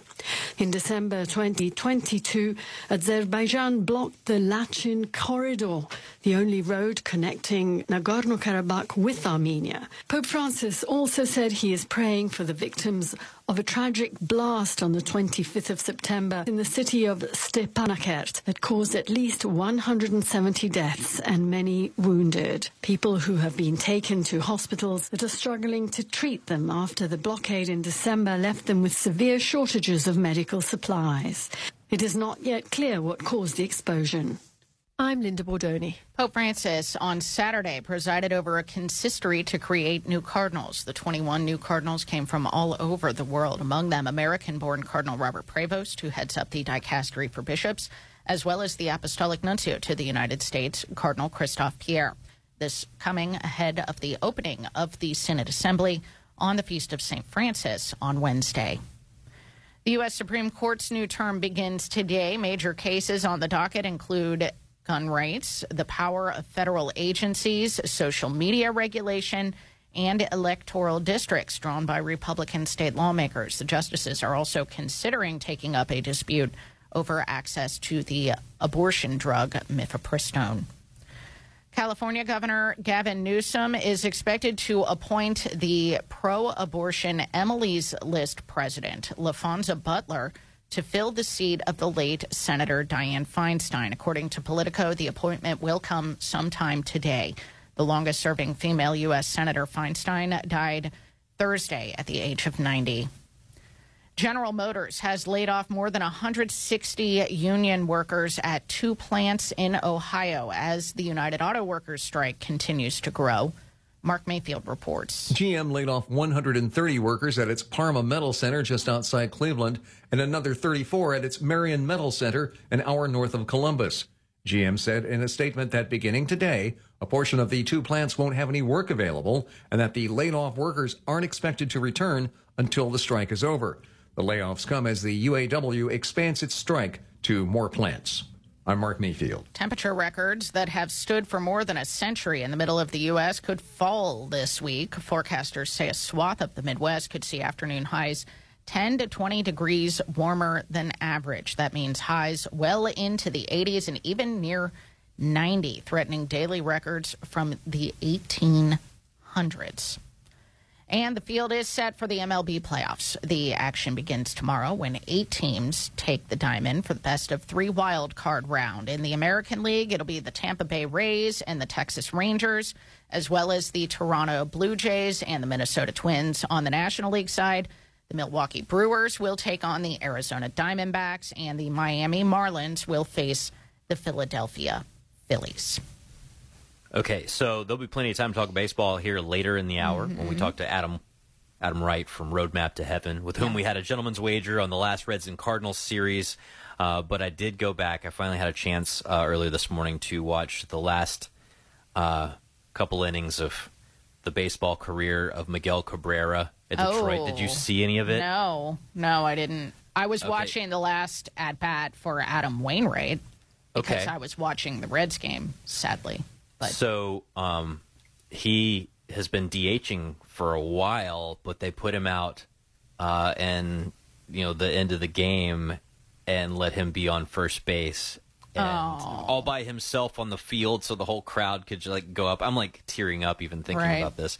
And then uh, the first out of the inning is a ground ball straight to him at first base. He takes it unassisted and steps on the bag, and the crowd just explodes, and they take him out. So like, gets to go back on the field on- one more time and have Nice. a moment. It was Adam cool. Adam Wainwright ended his career with a strikeout. Like he's he struck out at bat. Joey Votto, well, we don't know if it's the end of his career, the end of his Reds career at all at this point, but he He got thrown out of the game. closed it by being thrown out of the game from the dugout, yelling at an You know- umpire about balls and strikes. We'll talk about this more with Adam, but uh, Joey Votto getting thrown out against the Cardinals actually is a really kind of poetic way to end if this is how it ends. But I hope it doesn't end, honestly. We'll see. But we'll see. I was kind of ups- I was I was a little upset. Well, we'll follow it forward. You don't have any like Taylor Swift news? Did she play football yesterday? Oh, she was there, Matt. I was I don't even know. I that. avoided I can't believe you brought it up because I was like going to make that my final story here and Oh, then I yep, I'm thought so I'm gonna that be didn't, and I I'm gonna be nice to Matt and not give him the Taylor Swift update with the Kansas City Chiefs. But since you brought it up, Matt, yes, she was there. All right. I'm just going to let that Just let, let, that it be sit a blank there. space. Yeah, just All right. Teresa Matt, Tomeo now sorry, joining us. No, from, no, no, no, no. Hold on. I am so impressed with how many Taylor Swift songs you know. They're, it's like I'm so impressed. it's like an assault on the senses. okay, now you can go to tea. Teresa Tomeo now joining us from Italy, Italia, where she's been uh, soaking up the scenery and pondering pilgrimage ideas and doing all kinds of great things over there, but still managing to do some Ave Maria radio stuff as well. Teresa, Yeah. I'm glad that you are able to connect with us during your sojourn as well. How you doing? Doing great, and uh, yeah, I mean, as long as you have the internet, you can do the radio program from anywhere. As we all know, we've been all over the world on cruise ships, which we'll be doing again in January from the Holy Land, from Italy, from Poland. So yeah, we are um, hanging out, and we've got two pilgrimages coming up, and so that's why we're here. So we like to give ourselves some time to uh, you know relax a little bit beforehand. But you still, I still work every day doing the show. Good Lord willing, the creek don't rise, as I say. But uh, one of the things we're talking about this week, and we mentioned this last week with um, both Doug Keck on Friday and Joan Lewis on Catholic Connection, has to do with the Synod, obviously on Synodality, big news this week, uh, starting uh, all this month. And one of the things I wanted to mention is to be careful the types of news you're consuming because everybody on whatever side of the aisle they're on, and we should all be in the same boat when we're Catholic because we don't we shouldn't be calling ourselves liberal or conservative. We're Catholic, but uh, at the end of the day, don't look for, and some of the church leaders have said this, huge changes on either side. I mean, this is a, a chance they're claiming, and I'm just quoting what um, one of the cardinals said. This is going to be about reflection and talking and getting to know more about each other and hearing each other out. So the media go into this looking for something to happen, like approving something that they could never approve anyway, such as like female priests or something like that. So I think it's really important to stay tuned to the people uh, that are going to be covering it straight way. This is what the church teaches. This is what the synod and synodality is about. So that's just put some put, putting some advice out there from a media perspective. Well, it's great advice for so many reasons. Uh, because when it comes to to how this thing goes, uh, there are a whole bunch of people who've got the narrative sort of already set before Right. anything's happened. Mhm. I mean, you've you've come from that world where people are like, all right, here's the story, go get me a quote. you know, that we Yeah, can just exactly. plug into this pre-written Yeah. story. There's a lot of that that goes Mhm. on, but also I think too that there's uh, the whole doom scrolling culture of I just want to find the next bad story. And I actually, Right. you know, this is one of the things that I think is a real temptation in the age of social media and the, the clickbait culture and all that stuff is that sometimes, if you're not careful, the devil will get you to want the bad thing to happen just so you can then say, "See, I was right. I told you this was terrible." And I see, Mhm. I see that thing spread, spreading like poison. Teresa, I see all kinds of people who want this to go as badly as possible so they can say, ha, see, I was right. And that's a terrible place to be, too. Uh, so, I mean, it is a very. It, pray and fast, you know, Right. and don't read too much because, to be honest, you can go down infinite rabbit holes with this stuff. And really, it's not about learning every single thing that happens in every single committee. It's about praying for Christ to do what he's promised to do, which is to hold up his church. Well, and I also think too, a couple of points. There, are, there are groups in, in the Catholic world that that call themselves Catholic, but are just doomsday. I mean, all they talk about is is it's the end of the world, it's the end of the church. Run for your lives. And so they're looking for anything that's going to guarantee them more clicks. It's clickbait. If they can show, see, look at how negative, look at how bad, look at how crazy things are getting. Not that we don't have issues in the church, I'm not saying that, but they're almost just as bad as the secular media who come in and look for any little sign that the church is going to go totally woke and do this, that, and the other thing, which we know cannot happen because Christ promised that it wouldn't. So that's why it's really important, as you said, to pray. Pray for all those who are involved. And yeah, there are some people that are involved in this that makes you scratch your head, of course, but at the same time, this is a dialogue that's going on. And my, I do have a concern that they're trying to put, some people are trying to put a lot of things out there. So eventually, obviously, they know deep down, if they know anything about the church, they can't change the doctrine, but they can try to play with it a little bit if they keep putting it out there and putting it out there. I, I'm concerned about that. But at the same time, I trust God. I trust what He says in Matthew 16 that the gates of hell shall not prevail against the church. You know, you are Peter, and on this rock I built my church. So I think we have to stay focused and pray, and just remember Christ is never going to abandon the church and let her, you know, go crazy because it's his church. So just some things to keep in mind. We're going to be covering it a lot on Catholic Connection. Father Mitch Pacwa will be back on talking about it again this week. Joe Lewis and a few others. But we've got great news sources on your show, my show, uh, Raymond Arroyo show, EWTN News Nightly, The Register. You know, there's all kinds of great resources. So follow those and pray, right? And Yeah. keep focused.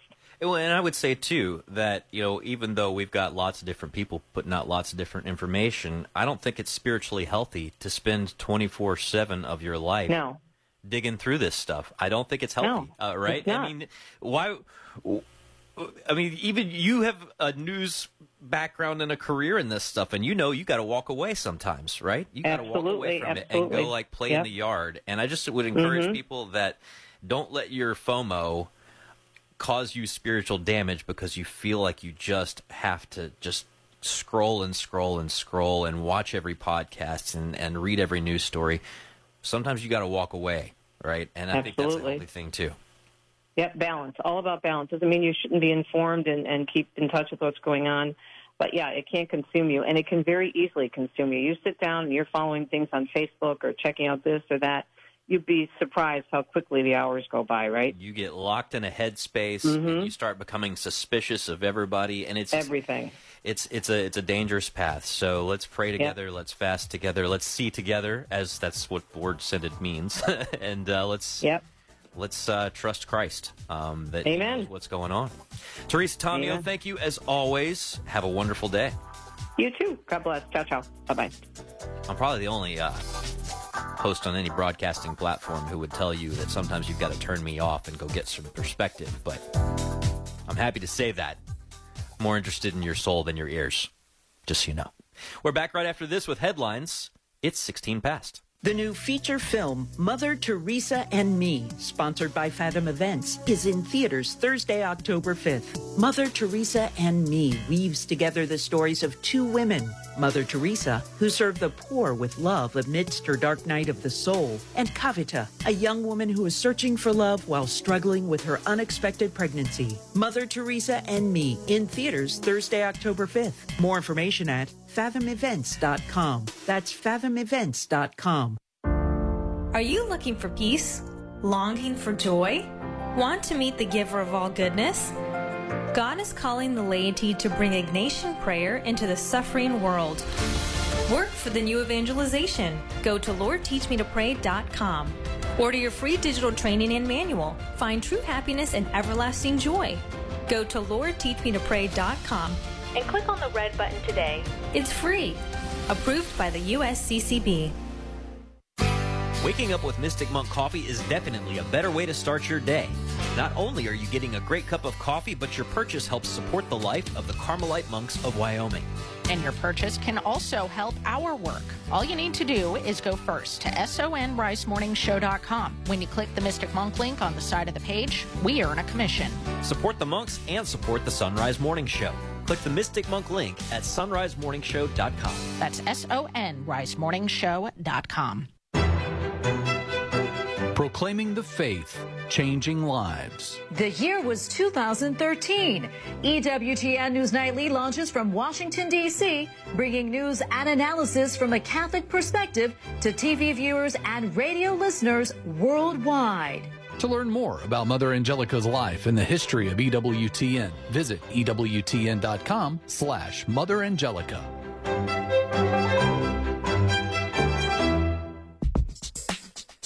Eighteen past. Here's Anna with headlines. After after putting forth a bill to avert a government shutdown that Democrats could support, House Speaker Kevin McCarthy says he is not concerned about efforts to oust him as Speaker. Pope Francis asked for special prayers for the people of Armenia and the disputed Artsakh region, which has been under siege by Azerbaijani forces. And the Holy Father on Saturday presided over a consistory to create 21 new cardinals. News at the top and bottom of each hour every weekday morning here on the Son Rise Morning Show, meaning we got another newscast coming up about 11 minutes from now. It's the Feast of the Guardian Angels, and some of you on the live stream have been sharing some Guardian Angel stories. Uh, you can check us out on video and join that chat by going to sonrisemorningshow.com and clicking on the show notes. Uh, you know, I think about the Guardian Angels, well, a lot, but not as much as I probably should. They probably think about me a lot more than I think about them. Actually, that's an easy, uh, it's an easy thing to calculate. Uh, yeah. But um, I, I thinking pray to my kids' guardian angels more than I pray to my own, I think. that's that's because you're a mom. Uh, but I was thinking it'll be interesting in the long view of eternity to see just how many times the guardian angels were uh, involved in a situation. Oh because my you know, gosh, I know. you sometimes get like the stories of like the wild thing, and, and that's ten, tends to be the kind of things that people share. It's like, oh, this thing happened, and it was like weird and wild or whatever. Mhm. I'm more interested in like, you know, what, maybe I shouldn't tweet this. Like, you know, how many times is the guardian angel Has in there just being like, hey, buddy, Low whisper in your ear. walk away, Just get away. get away, Get away walk from away. social media. or uh, you know what? Put down the put down the donut. Down the donut. Hey man, you don't Put need a down refill. the ducky. You do not Do need you that remember refill. that episode from Sesame Street? Put down the ducky. I don't know if I It was remember. Bert and Ernie. Oh, No? Oh, okay. maybe so. My childhood is a bit of a foggy memory. I think This is like my whole life. Last week is a foggy memory. my guardian angel has actually protected me from remembering remembering most of my elementary and middle school experiences. guardian angels, be with us today. It's 21 minutes past the hour. Jesus said, Who is my mother and who are my brothers? Whoever does the will of my Father in heaven is my brother and sister and mother. Do business with your brothers and sisters in Christ. Check out the Angels list on sacredheartradio.com. It's a list of businesses who underwrite Sacred Heart Catholic Radio. And if you'd like to get your business on the Angels list, email me, Leah, at sacredheartradio.com.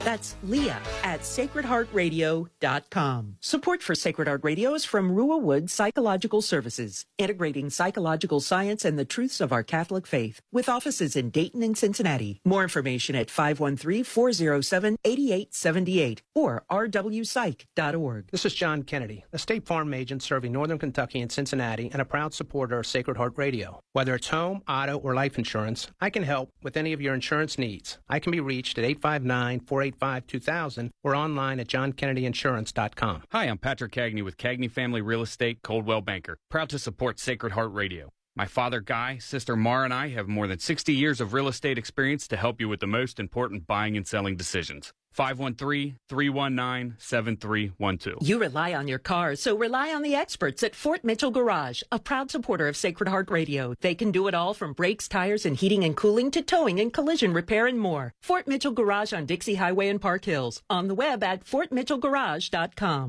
Support for the Son Rise Morning Show is from Visiting Angels. Visiting Angels provides experienced, compassionate care to millions of aging adults nationwide by keeping them safe and healthy in the comfort of their own home. Whether it's a short break for caregivers or for long term assistance, Visiting Angels provides hygiene, meals, light housework, companionship, and more. And services are available up to 24 hours per day. Visiting Angels, online at visitingangels.com. That's visitingangels.com. Franchise opportunities available.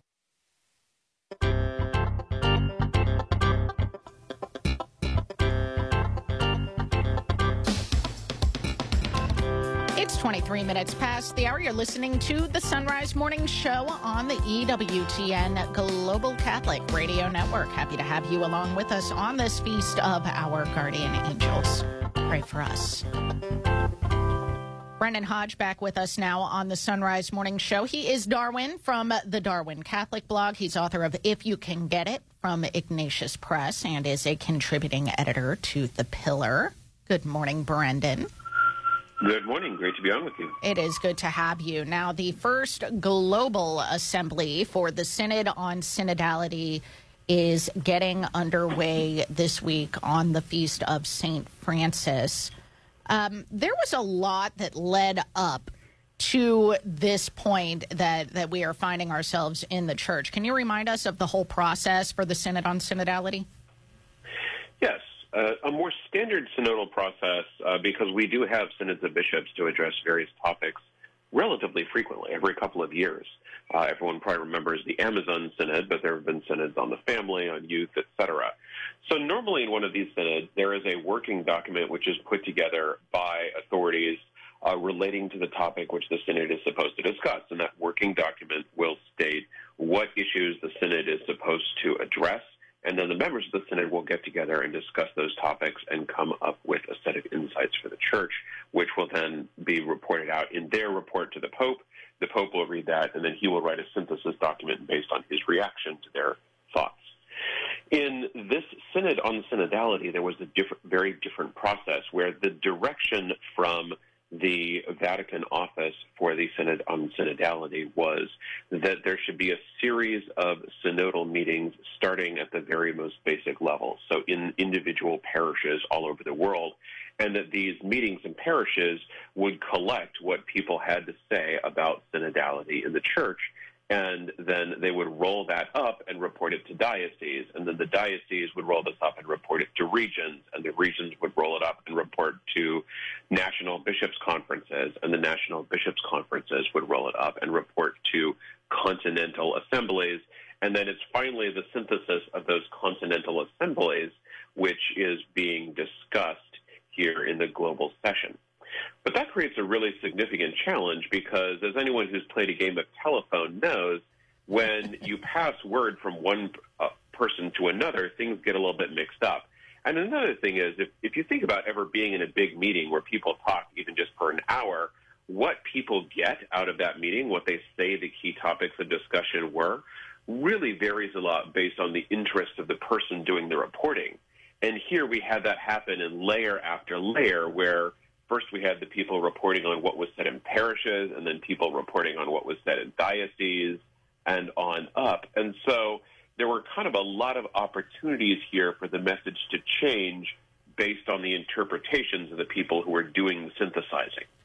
Now, that said, which is a great way to kind of lead us into this, um, you did a bunch of textual analysis and we had a bunch of conversations on the morning show as as all of these documents were were starting to come out and and were being submitted to Rome to to create that working document that is going to be used this month in the the global assembly.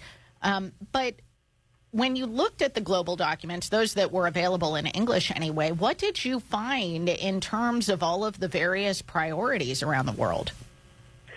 So one of the things we found was that there was a real difference in priorities you could see based on the conditions people were facing in different parts of the world.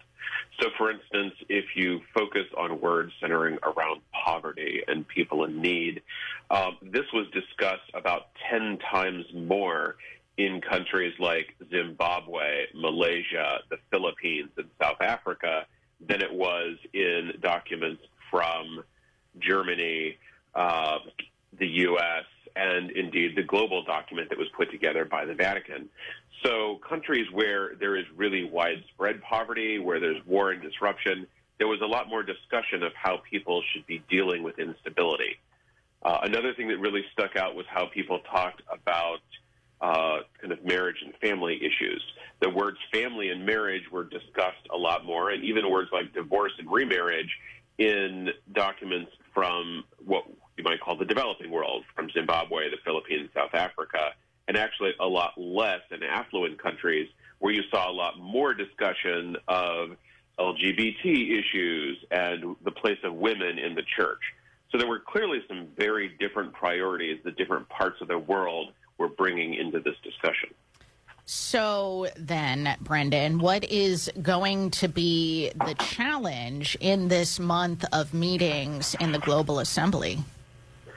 So as they put the Global Assembly together, it's still going to be a pretty big group. And uh, Father Barron actually had a really good explanation of how this works on a day-to-day basis. They're going to take this large synodal group of lay people and bishops and break them up into small discussion groups based on what language they speak.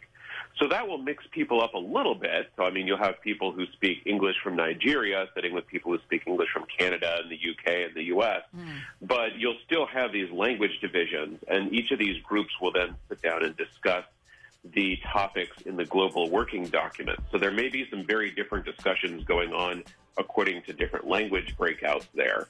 And then those different language groups will report out what they've experienced in their conversations, and then there will be an attempt to put together a single document with the outcomes from their discussions. And then there will be a whole other year in this whole process, so we don't even get any kind of like definitive results for another year beyond this. So it's going to be really interesting. Uh, just all kinds of, of differences between this particular synod and the one that uh, the ones that we have had in the past in the church. You can go read Brendan's analyses of the documents over at pillarcatholic.com. Brendan, thank you so much. Thank you. All right, it's half past the hour now on the Son Rise Morning Show. It's time for news. After putting forth a bill to avert a government shutdown, the Democrats could support House Speaker Kevin McCarthy says he is not concerned about efforts to oust him as Speaker. He was speaking on CBS's Face the Nation, saying it's a personal issue with Congressman Matt Gaetz of Florida. McCarthy noted that Gaetz was one of the last holdouts during the vote in the House of Representatives for Speaker back in January. Gaetz announced yesterday that he plans to file a motion to have McCarthy removed as Speaker, making good on a threat if a spending bill was passed with Democratic support. A GOP sponsored 45 day stopgap bill passed in the House on Saturday with overwhelming Democratic support, which did avert a government shutdown. Pope Francis has asked for special prayers for the people of Armenia in the disputed Artsakh region, also known as Nagorno Karabakh which has been under siege by Azerbaijani forces. Vatican News reports the Holy Father appealed for dialogue between the two. More than 100,000 people have fled Artsakh after an explosion near the de facto capital of the region, which killed at least 170 people. Pope Francis said, quote, I renew my call for dialogue between Azerbaijan and Armenia, hoping that the talks between the parties, with the support of the international community, will favor a lasting agreement that will put an end to the humanitarian crisis. End quote. Also, during his Angelus address, the Holy Father invited the faithful to pray the Rosary in this month dedicated to the Holy Rosary for a number of special intentions. From Vatican Radio, Linda Bordoni has more. Noting that October is. Apparently, that is not going to work, but he asked for prayers for peace in Ukraine and for the Synod on Synodality, which begins on Wednesday. In other news, student loan payments are back. Payments officially went back into effect yesterday after an over three year pause brought on by the COVID pandemic. As many as 100, as many as 40 million Americans are now back paying the loans despite constant pushback from the Biden administration. The Supreme Court blocked a policy back in June that would have forgiven $20,000 in student debt for many borrowers. The U.S. Supreme Court, meanwhile, begins its new term today. Major cases on the court's docket include those involving gun rates, the power of federal agencies, social media regulations, and electoral districts drawn by Republican state lawmakers. The justices are also considering taking up a dispute over access to the abortion drug mifepristone. California Governor Gavin Newsom is expected to appoint pro abortion Emily's List president Laphonza Butler to fill the seat of the late Senator Dianne Feinstein. Mark Mayfield has the story. According to Politico, the appointment will come Monday, and Newsom is making his appointment without putting limitations or preconditions on Butler running for the seat next year. The longest serving female U.S. Senator, Feinstein, died Thursday at the age of 90. I'm Mark Mayfield. The Archdiocese of Baltimore is filing for Chapter 11 bankruptcy reorganization. The filing comes in response to a new law that went into effect yesterday in Maryland, which lifts the statute of limitations for civil lawsuits related to child sexual abuse. Baltimore Archbishop William Lori tells the Catholic Review he expects many lawsuits to be filed against the Archdiocese. He added, a reorganization would assure equitable settlements to victim survivors while at the same time sustaining the ministries of the Archdiocese and its parishes, schools, and charities.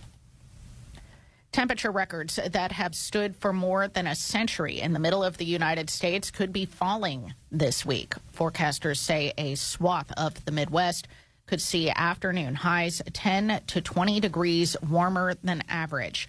That means that highs well into the 80s and even near 90 are threatening daily records from the 1800s. Highs are usually in the 60s and lower 70s. That's the news. It's 35 minutes past the hour.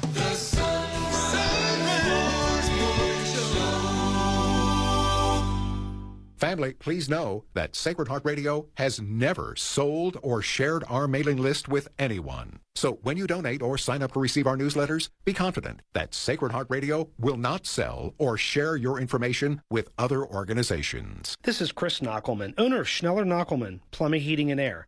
Our family has been a proud supporter of Sacred Heart Radio for more than a decade, and we encourage other businesses to do the same. Find us at skpha.com.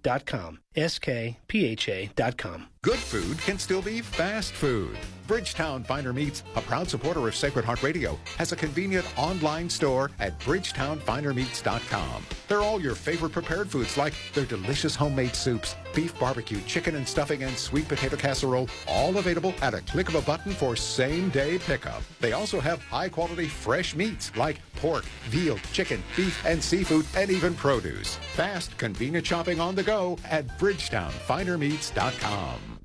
It's 24 minutes before the hour on this feast of our guardian angels, Monday, October the 2nd. Your forecast is brought to you on Sacred Heart Catholic Radio by Schneller Knochelmann Plumbing, Heating, and Air online at skpha.com. Looks like we got some summer like conditions for the next couple of days. Right now, temperatures in the upper 50s as you're heading out the door. For Cincinnati, it'll be sunny and warm today with a high of 84 degrees. Clear skies tonight with an overnight low of 60. Sunny and warm again tomorrow with a high of 85 degrees. For the Miami Valley Dayton area, sunny skies today and a high near 84. Clear tonight with an overnight low of 60. Mostly sunny skies tomorrow and a high near 85 degrees. This is Sacred Heart Catholic Radio, 740 a.m., 910 a.m. Watch our live stream over at our website, sacredheartradio.com.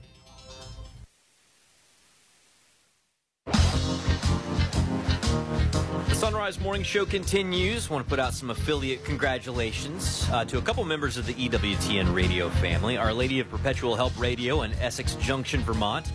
They are having their sixth year anniversary of being connected with the affiliate family. Also, Our Lady of Mount Carmel Radio in Pittsburgh, Kansas. That's uh, nine years for them. So, congratulations to Donna and Father Bob in Kansas from your friends at the Son Rise Morning Show. Uh, now, our friendship with another affiliate group has, you know, gone through some tensions and strains, but I feel like we've come out on the other side stronger, and that would be our friends in the Covenant Network, where Adam Wright hosts Roadmap to Heaven, which goes on the air after the Son Rise Morning Show on weekdays there across the Covenant Network. And Adam, whew, this is a tough conversation. I've been preparing for it all morning, but how are you? I am doing great this morning, Matt. All of St. Louis had a fantastic weekend, undefeated in October. I, I know you did. Uh, you had, you were completely undefeated in October, and you'll be watching the playoffs from home, much like us in Cincinnati. but we put a, a wager out at your suggestion, and I took you up on it because I thought things would turn out differently. Uh, but the goal was for us to beat you, our Reds, to beat your Cardinals in the last series of the season. You guys took it from us, and so you'll be getting some Skyline chili from Anna Mitchell and myself. Uh, I, I hope you enjoy it. I, I think we will. The weather's just starting to turn to cool fall weather. The leaves are turning here, and I can think of nothing better than some tasty chili sweetened with the knowledge that my Cardinals beat your Reds in the head-to-head play this season. And I have to say it that this year you were the better team. Just gonna let that, that hang out. That's very humbling of you, Matt. I, I, I'm happy to hear you say that. And I just want you to know that red is the color of our Cardinals. So if you ever want to make that leap from being a Reds fan to a Cardinals fan, that's a bridge too far, man. Already ready a bridge to go. Too We'll, we'll welcome you. You know, it's been an interesting and emotional year, and there's so many things that can be talked about here because, you know, you and I, I mean, if there's one thing that can be said about the Universal Catholic Church, it's that it brings people together from all kinds of different backgrounds. I mean, where else could a Cardinals fan and a Reds fan both go to Mass at the same you know location right i mean this is this is the extraordinary nature of the universal church but there've been so many emotional um, aspects of the season of course over the weekend uh, you know legendary knuckleballer Tim Wakefield passed away um, in his late 50s from cancer, uh, and this is a you know something that sort of rocked the Red Sox family. An emotional weekend in Detroit, saying goodbye to Miguel Cabrera. Uh, which even I'm not even a Detroit person, and I got emotional with that. Of course, you all have had a string of these in St. Louis. We've we don't know if we've said goodbye to Joey Votto in Cincinnati, but you've had to say goodbye successively to Albert Pujols, Yadier Molina, and this weekend Adam Wainwright. I mean, this is some emotional stuff you guys have been going through in St. Louis. Yeah, you know, I was really shocked that Adam Wainwright didn't retire at the end of last year when he after he set the battery record with Yadier Molina. Uh, but he wanted that 200th win, and it looked bleak this season, Matt. I, didn't, I, I was starting to doubt whether or not it would be possible. But to see him get that 200th win, and then for Cardinal Nation to see him get one last at bat, he was probably one of our best hitting pitchers in the last 10, 20 years. Uh, it, it's really something, and the, the way they sent him out, you know, he's a country music singer. They had him give a concert the other night after the game. They gave him all sorts of uh, goodies to say thank you. And, and it, you know, we fans in St. Louis, we get really emotional, and there were a lot of tears of joy, a lot of tears of sadness saying goodbye to Adam Wainwright this weekend. Well, it's it's so interesting. Uh, I can't help but think, and I don't want to go too far into the synod stuff that's dominating all the news and all the questions of, you know, how people are going to be, uh, you know, trying to listen to some of the concerns that have been raised by parishes, uh, parishes and dioceses and regions and continents and all of that. Uh, but it was interesting. I can't help but think about baseball whenever this kind of stuff comes up, uh, because baseball put it out there and sort of listened to the fans. And this year, all kinds of weird stuff changed, and I was. There's some of it that I really don't like, and some of it that I really do like. I do like they banned the shift. I do like if you bring in a relief pitcher, he's got to face three batters. I, I, uh, I'm still jury out on the pitch clock, uh, but you know it's still baseball, and uh, you know it is interesting to me to see those parallels. Uh, I wonder if you had anything from the changes in baseball this year that you liked or didn't like, uh, or or if you were just kind of like just rolling with it. Well, you know, I, I'm still adjusting to the changes. I'm a bit of a purist, so I. I'm, Same I'm here. The, you know, I, I'm, I'm jury's still out for me on a lot of that. But here, here's the lesson for us this season from the Cardinals. Going into this year, our management, our front office said, "Hey, we've got a great team put together. It's going to be a good team." And everybody was saying, "Are you sure about that? Because the the pitching doesn't look that great this year." And we finished 71 and 91 with a, you know, only 43% of our games did we win because no one along the line said, "Hey, you know that plan we had wasn't working out so well. We we maybe want to change." And you know, I, I told our listeners a lesson for us in the spiritual life is it's not our plan; it, it's God's plan that matters. And especially when our plan is failing, we should have the humility to say, "Hey, this isn't working out. Maybe we ought to do what uh, somebody's telling us to do here."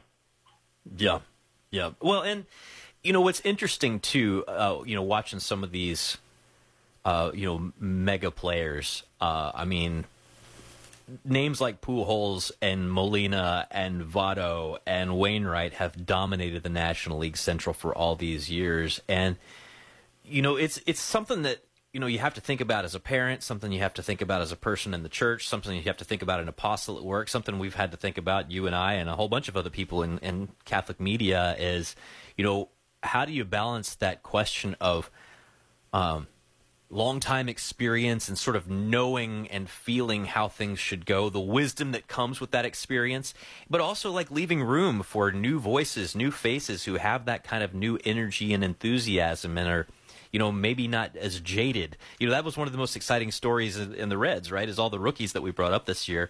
But, uh, you know, in the church, there is always that balance of, you know, making sure that the old voices get heard, the new voices, you know, bring their energy, that you don't sacrifice the wisdom, but you don't crush the energy. I mean, there are just analogies after analogies to be had here. Exactly. You know, we were telling our listeners last week, uh, we, we had our, our fall fundraiser, and you know, I, I said Tony La Russa, longtime manager of the Cardinals, won two World Series with the Cardinals. Said go out there and play a hard nine, and I that, that's such a great lesson for life. Don't worry about you know the, the extra innings. Worry about right now the the nine innings you know you have to play, and go out there and leave everything on the field. And uh, th- that's what I tell my kids. It's like do everything you can to be holy today, and don't worry about tomorrow, but but live it out today. Well, you know, the surest way to strike out is to think about the last at bat or the next at bat, right? Exactly. I mean, that's, that's the easiest way to strike out. It's like, you know, could you make a more clear spiritual analogy? The easiest way to mess up is to focus on what you did before that was bad or focus on something you can't control yet. Now, there's Yeah. just analogy after analogy. Uh, what do you got going on on Roadmap to Heaven today? Oh, we have a we have a great day today. We are talking about Eucharistic revival. We've got a, a wonderful woman here in St. Louis who's put together a Eucharistic miracles exhibit that's going from parish to parish, and it, it's a great opportunity for our listeners. And then we're actually starting with uh, a series with Father Wade Menezes today. He was gracious enough to come on and talk with me a few weeks ago about what's in a name. And as my son's preparing for his confirmation this year and has to pick a new name, Father Wade's going to be breaking open all week uh, the importance of a name, not just your baptismal name, but your confirmation name and, and why they matter. No, that's great. Well, and it also, uh, you know, it's a great opportunity to talk about the saints who share your name, if that has happens to be the case for you. Of course, uh, you're named after the first person ever, so I don't know how you make those connections. I would just be careful about what you eat today.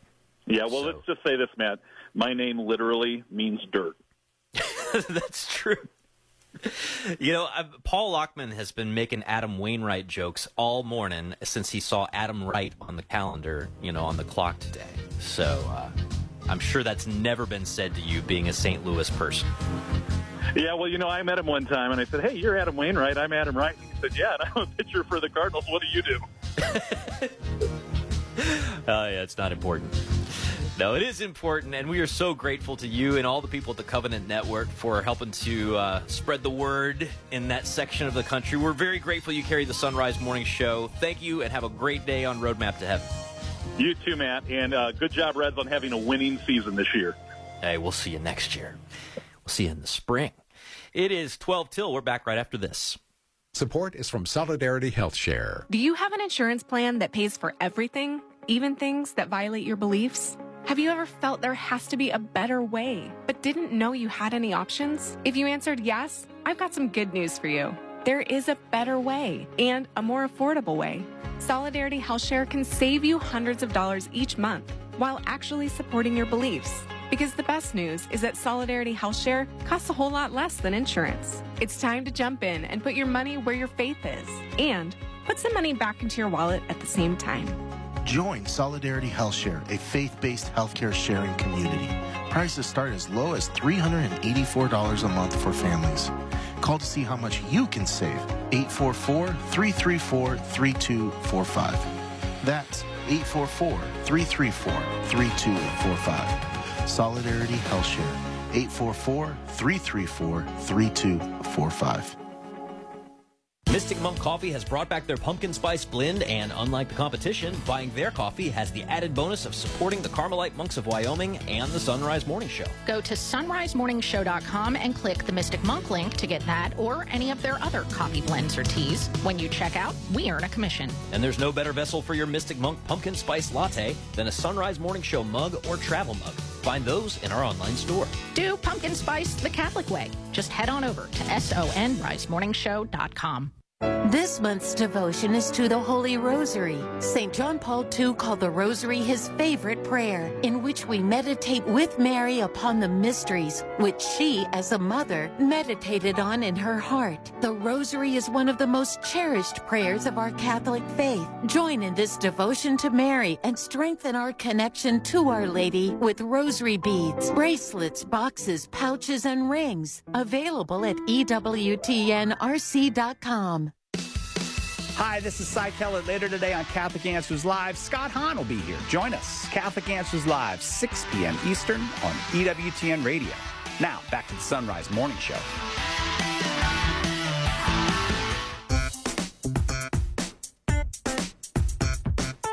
It's 11 till. Back with us now on the Son Rise Morning Show is Stephanie Mann. Go read her excellent blog over at supremacyandsurvival.blogspot.com. Good morning, Stephanie. Good morning, Anna. Nice to talk to you again. It is nice to have you back, and we're continuing our series on the mementos of the English martyrs and confessors by Father Henry Sebastian Bowden. And today we're going to be talking about another confessor. So, someone who did not die a martyr is not necessarily uh, beatified or canonized either, but but still very much consequential in the time of persecution of the church during the the English Reformation. And today we are focusing on a man named George Gilbert, who formed what was known as the Catholic Association. So, what was the Catholic Association, and how did Gilbert come to found it?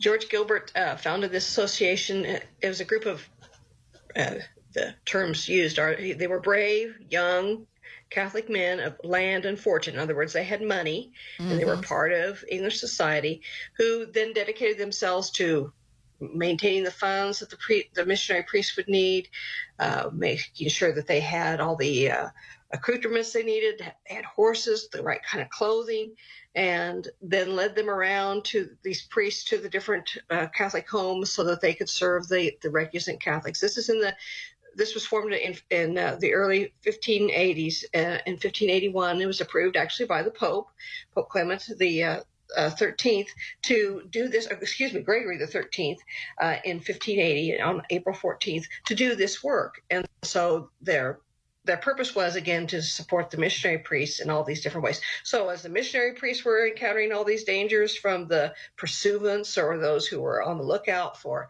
Catholic priests being in England, uh, and uh, trying to spread and, and maintain the Catholic faith, these young men were also in danger as they helped support those those priests. And so it was a dangerous time. And then and all of a sudden, the the interesting thing is just that date. It was approved in 1580, and then in 1581, as as the Jesuits again started going to England as missionary priests, the English government realized the danger, or thought this was the danger that they faced, was these uh, missionary priests, especially because St. Edmund Campion uh, issued his great brag in which he says, This is why we're here, this is what we want to do. So they started to crack down and hunt for these priests in, uh, in more, a more organized way, just as this group had started organizing a way to get the priests around. So it, it came at a dangerous time indeed. Yeah, and we'll get more into that in, in just a second. But first, Yeah. tell us more about the life of George Gilbert. What do we know? Right. I thought this was interesting in the uh, uh, in Father Bowden's description of this Catholic Association, particularly talking about George Gilbert. He said that he was had a large fortune. And the interesting terms I thought he used. He said he was a Puritan by profession, but he followed in his youth the life of a gay cavalier. So Puritan and cavalier, you don't usually You don't associate put together. those two together, yeah. so he was, yeah.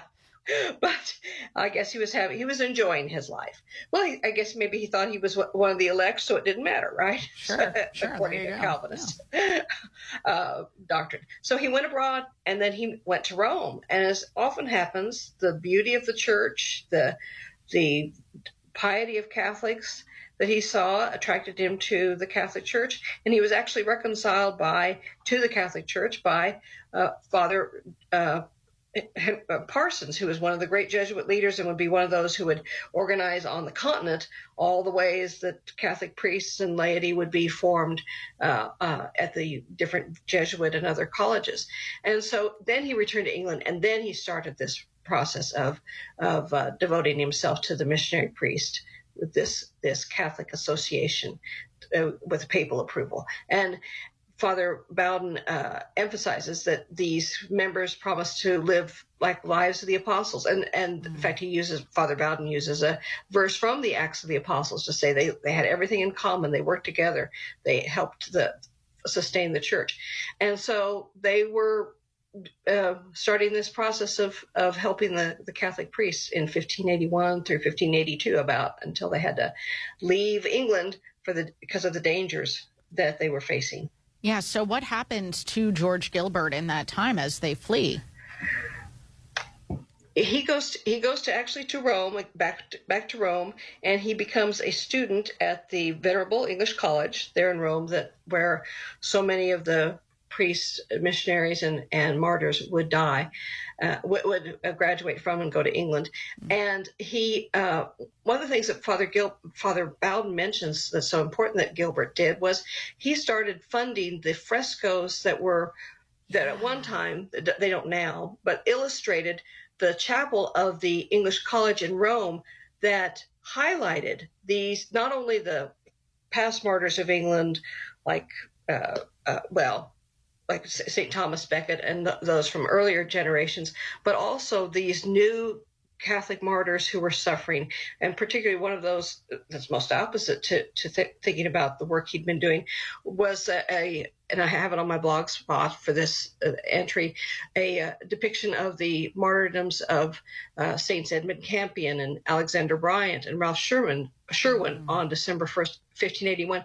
And I think this may have been his greatest contribution to the whole cause of, of Catholicism in England because those frescoes were used when finally in the late 19th century England could take pause and, and the diocese and, and the, the authorities in England could look back and say these are men and women, these Catholic martyrs, who should be honored, should be raised to the uh, honors of the altar and become blesseds and, and saints uh, in our church. And these frescoes were used as saying, see, there has been a, a, a pattern of veneration. They do have a people do have devotion to them. And so that was very important. So, in a way, what he did as he was not in that very active pursuit of, of helping Catholic priests in England, what he did when he was in Rome before he died of a fever on October 6, 1583, was this process of, of illustrating the, the great martyrdoms that were taking place in his own age in England. And this uh, fresco, the one that you you chose here, showing oh, yeah. Edmund Campion, is definitely not for the faint of heart uh, when you no. enlarge it. But wow, yeah, I can see how this would have. Uh, got people to sit up and take notice of what was going on there in England. We've been talking about George Gilbert, who was admitted to the Jesuits on his deathbed in 1583 for his great work in the church in England. And we've been talking about it with Stephanie Mann. Go read it in Mementos of yes. the English Martyrs and Confessors. Go read her blog, supremacy and survival.blogspot.com. Stephanie, thank you so much. Thank you. All right, that'll do it for this national edition of the Son Rise Morning Show. May God bless you and keep you and grant you his peace. If you're planning to give an end of the year gift to Sacred Heart Radio, we are grateful. And there are several ways to give, including a stock gift through your IRA or a donor advised fund. There's planned giving, employee matching funds. You can send a check, donate online, and more. Contact your financial advisor for more information on the tax benefits of donating to Sacred Heart Radio. And to see and read about all the ways to give, visit sacredheartradio.com and click on Ways to Give. Offering Catholic retreats based on Ignatian spirituality, the Jesuit Spiritual Center is offering weekend retreats this fall led by various retreat masters, including Father Michael Graham. Join us this October for a weekend of silence as you experience the great treasures of the spiritual exercises of St. Ignatius of Loyola. Register now at JesuitSpiritualCenter.com.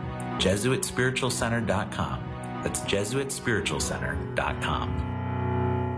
Support for Sacred Heart Radio is from Hoeting Realtors. Equipped with the latest technology and market knowledge, Hoeting Realtors can make the buying and selling process easier. 513-451-4800 and hoeting.com. Why wait in endless lines at the pharmacy when Brosart Pharmacy, a proud supporter of Sacred Heart Radio, can fill your prescriptions in a timely manner with high quality? Brosart Pharmacy, fast, friendly service without the wait at brosartpharmacy.com. Support for Sacred Heart Radio is from Ars Cafe and Meeting House, opening October 2nd, offering delicious varieties of coffee and fresh baked goods, pastries, sandwiches, and soups. Ars Cafe and Meeting House, 6988 North Dearborn Road in Guilford, Indiana. The Cincinnati chapter of Legatus is a national network of Catholic business owners, CEOs, and managing partners facing the challenges of faith, family, and business each day.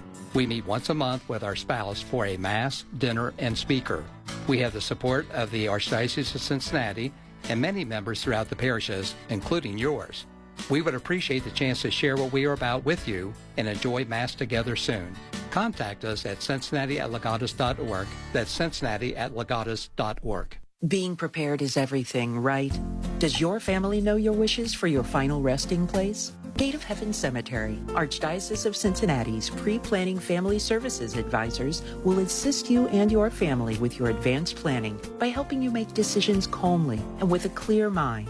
Attend an upcoming pre-planning seminar at Gate of Heaven Cemetery so you can rest with peace of mind. 513-489-0300. 513-489-0300. I'm Father Chet Artysiewicz of the Glenmary Home Missioners, and thank you so much for listening to Sacred Heart Catholic Radio. 740 WNOP Newport, 910 WPFB Middletown, or get the app, stream, podcast, and more at sacredheartradio.com.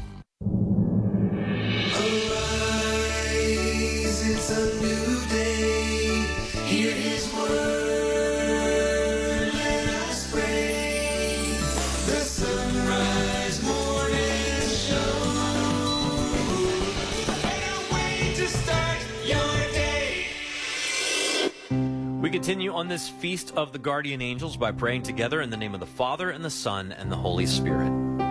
Lord, answer those who seek you. For those whose work leads, leads them daily into danger, protect them and grant peace of mind to their loved ones. For those who serve in the military, especially in areas of violence, protect them and grant peace of mind to their loved ones. For those who live in fear, especially in homes plagued by violence, protect them and grant peace of mind to their loved ones. O God, you watch over your children with protective love, made manifest in the guardian angels. Keep us all from harm through our Lord Jesus Christ, your Son. Glory be to the Father, and to the Son, and to the Holy Spirit, as it was in the beginning, is now, and ever shall be, world without end. Amen. It is a better way to start a Monday morning. The Son Rise Morning Show here on Sacred Heart Catholic Radio. Many of you have been spending a little time with us already. We're glad, however long you've been here, that you are here. I'm Matt Swaim. Anna Mitchell has news. Paul Lockman at the controls. And up this hour, we're going to talk to uh, Amy Welborn and her response to Cardinal's Dolan, to Cardinal Dolan's column about the length of Mass. Um, she's unpacked a little bit of this so far, but there is much, much more to say about our attitudes toward Mass, um, the planning process of a Mass, the whole thing. Like, why are we at Mass in the first place? There's a lot to unpack. Dr. Leonard De Lorenzo will talk more about the Sabbath and family culture. Dr. Benjamin Lewis has more thoughts on translations, especially translations in the liturgy, the hours. He actually works in the uh, part of the church that does English translations of stuff. And then, doc, uh, then Tim Glemkowski will be along as well. I uh, I should have practiced that in the mirror a few more times before I said it. Tim Glemkowski with us at the end of the hour. Right now, it is two minutes past. News a service of Central Fabricators and centralfabricators.com, as well as Bridgetown Finer Meats and bridgetownfinermeats.com. Here's Anna Mitchell. Good morning. After putting forth a bill to avert a government shutdown that Democrats could support, House Speaker Kevin McCarthy says he is not concerned about Florida Congressman Matt Gaetz' efforts to oust him as Speaker. McCarthy said on CBS's Face the Nation it's a personal issue with Gaetz. He noted Gaetz was one of the last holdouts during the House vote for Speaker in January. Gaetz announced yesterday he plans to file a motion to have McCarthy removed as Speaker, making good on his threats if a spending bill was passed with Democratic support. A GOP sponsored 45 day stopgap bill without funding for Ukraine passed in the House Saturday with overwhelming Democratic support. General Motors has laid off more than 160 union workers at two plants in Ohio as the United Auto Workers strike grows. Mark Mayfield reports. GM laid off 130 workers at its Parma Metal Center just outside Cleveland and another 34 at its Marion Metal Center an hour north of Columbus. GM said in a statement that beginning today, a portion of the two plants won't have any work available and that the laid off workers aren't expected to return until the strike is over. The layoffs come as the UAW expands its strike to more plants. I'm Mark Mayfield. The U.S. Supreme Court's new term begins today. Major cases on the docket include those involving gun rights, the power of federal agencies, social media regulation, as well as electoral districts drawn by Republican state lawmakers. The justices are also considering taking up a dispute over access to the abortion drug mifepristone. Pope Francis on Saturday presided over a consistory to create new cardinals. The 21 new cardinals came from all over the world, among them American born Cardinal Robert Prevost, who heads up the dicastery for bishops, as well as the apostolic nuncio to the United States, Cardinal Christophe Pierre. This coming ahead of the opening of the Synod Assembly on the feast of St. Francis. This week, the Holy Father asked for prayers for the Synod Assembly. The Holy Father also asked for special prayers for the people of Armenia in the disputed Artsakh region, also known as Nagorno Karabakh, which has been under siege by Azerbaijani forces. From Vatican Radio, Linda Bordoni reports. I renew my call for dialogue between Azerbaijan and Armenia, hoping that the talks between the parties, with the support of the international community, will favor a lasting agreement that will put an end to the humanitarian crisis. A lightning offensive last week led by Azerbaijan in the contested enclave of Nagorno-Karabakh has led to an exodus of Armenian residents in the area after Baku ordered the region's Armenian fighters to disarm and conflicting leaders signed a ceasefire agreement.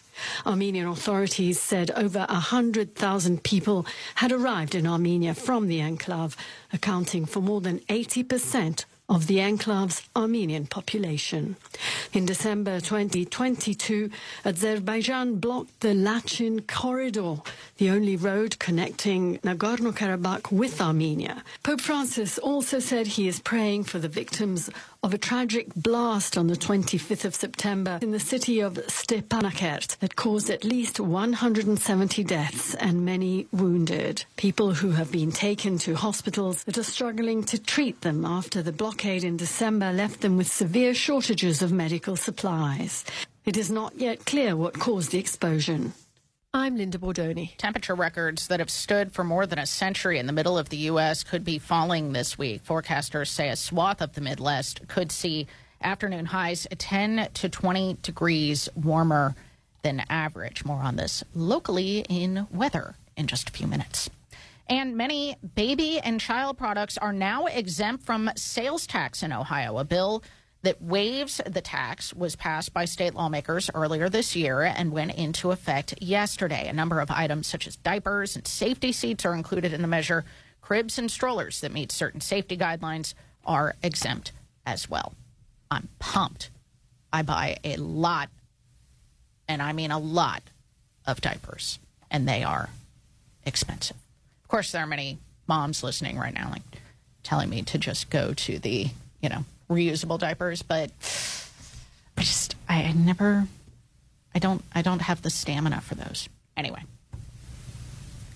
I'm just trying to avoid the sports report, but we got to get to it. Sports on Sacred Heart Radio, brought to you by Dr. Robert Berger and Beacon Orthopedics and Sports Medicine. Hi, Paul. Hey, Anna. If I hit the uh, sports music early, then uh, maybe it I just don't. can be shorter. Yeah, I don't have Yeah, to talk about it as much. All right, Bengals. They played in Nashville. They got a three nothing lead, and then I turned off the TV. I don't know if anything else happened after that.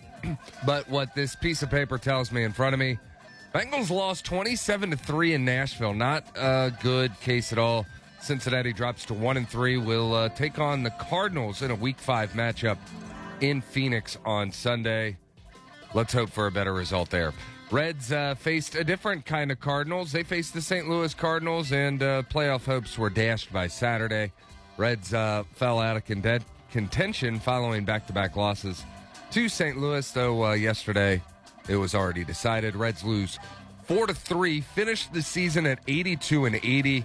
Very successful um, season by that uh, standard. And of course, we can always hope for uh, a great start to next year, considering how uh, how much we improved. And uh, like we were saying, most of uh, the year we weren't expected to be this good. No. So I, I I do have to say now that it's over and I'm sad about it. Of I mean, course. it still stings, especially Yes. considering how it ended. But I was so depressed at the beginning of this season, thinking that this was just going to be a throwaway season, and here we were down to the last weekend of the season.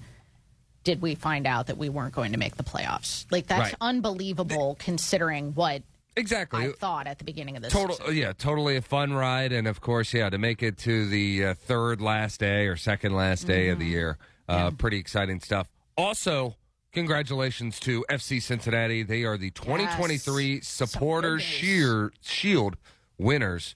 Uh, I believe that means they are the best team in the MLS, and uh, that Awesome. uh, yeah, so uh, a great feeling. They got to pop some champagne, and uh, we got to celebrate a little bit because that was about it Yeah. as far as uh, celebration in uh, the sports world goes. Uh, as far as this weekend, uh, in Cincinnati, anyway. no, that didn't include high They're school. all Marks fans. yes, good point. What was the outcome of the Elder Moeller game? Oh, it was a uh, Moeller game more than an Elder game. Okay. To, to put it lightly, All right, wasn't pretty. good to know. All right, 10 minutes past. Let's get to traffic and weather because we at least Yeah, know weather is good. Uh, traffic may not be pretty, but we, we can get to weather eventually. Traffic first, a service of Larkin Cobb Chevrolet Buick and GMC in Eaton, Ohio on the web at larkincobb.com. Bad news, good news. Yeah, Dayton area, southbound 75 shut down at Wagner Ford because of an accident. Looks like at least an hour delay right now back to I 70. In the uh, Cincinnati area, northbound 71 75, a little slow from 275 up to the cut in the hill. Inner loop of 275 going westbound is slowing through the construction from Turkey Foot over toward Mineola Pike. Northbound 471 slowing from Alexandria Pike up to the river. On the Ohio side, uh, westbound 275 toward the top of the loop, slowing from Ward's Corner over towards 71. Southbound 75 is slowing as you head through the Lockland split. Now for weather, it does still feel like summer on October the 2nd. Sunshine today in Cincinnati with a high of 84 degrees. Clear skies tonight with an overnight low of 60. Sunny and warm again tomorrow with a high of 85. For the Miami Valley Dayton area, sunny skies today, high near 84. Clear tonight and an overnight low of 60. Mostly sunny tomorrow and a high near 85 degrees. Today is Monday, October the 2nd. It is the feast of our guardian angels who light and guard and rule and guide us. Pray for us. Joining us now on the Son Rise Morning Show is Amy Welborn. Really want to encourage you to go read her Charlotte Was Both blog over at amywelborn.com. So much good stuff to read there on any number of topics. Amy, good morning. Good morning. How are you doing? I am doing fine and excited to finally get to talk to you about this because I really think you put your finger on it. Uh, Cardinal Timothy Dolan of New York made some waves in the Catholic world, to say the least, with a column that he wrote for our Sunday Visitor talking about. Um, one of the more significant results that came out of the listening sessions that he was doing in the Archdiocese of New York in the Synod on Synodality, that perhaps Mass is just too long. Now, many, many, many, many, many, many people responded to him saying, Well, my Mass is over an hour, and I've got this lengthy homily from the priest, and Mass is packed every weekend, everybody staying through all five verses of the closing hymn, um, Right. harping back to something that, that he was kind of complaining about. And like I said, I think you really put your finger on this, Amy, the real problem, which Cardinal Dolan didn't quite take it to this level. So, what do you think?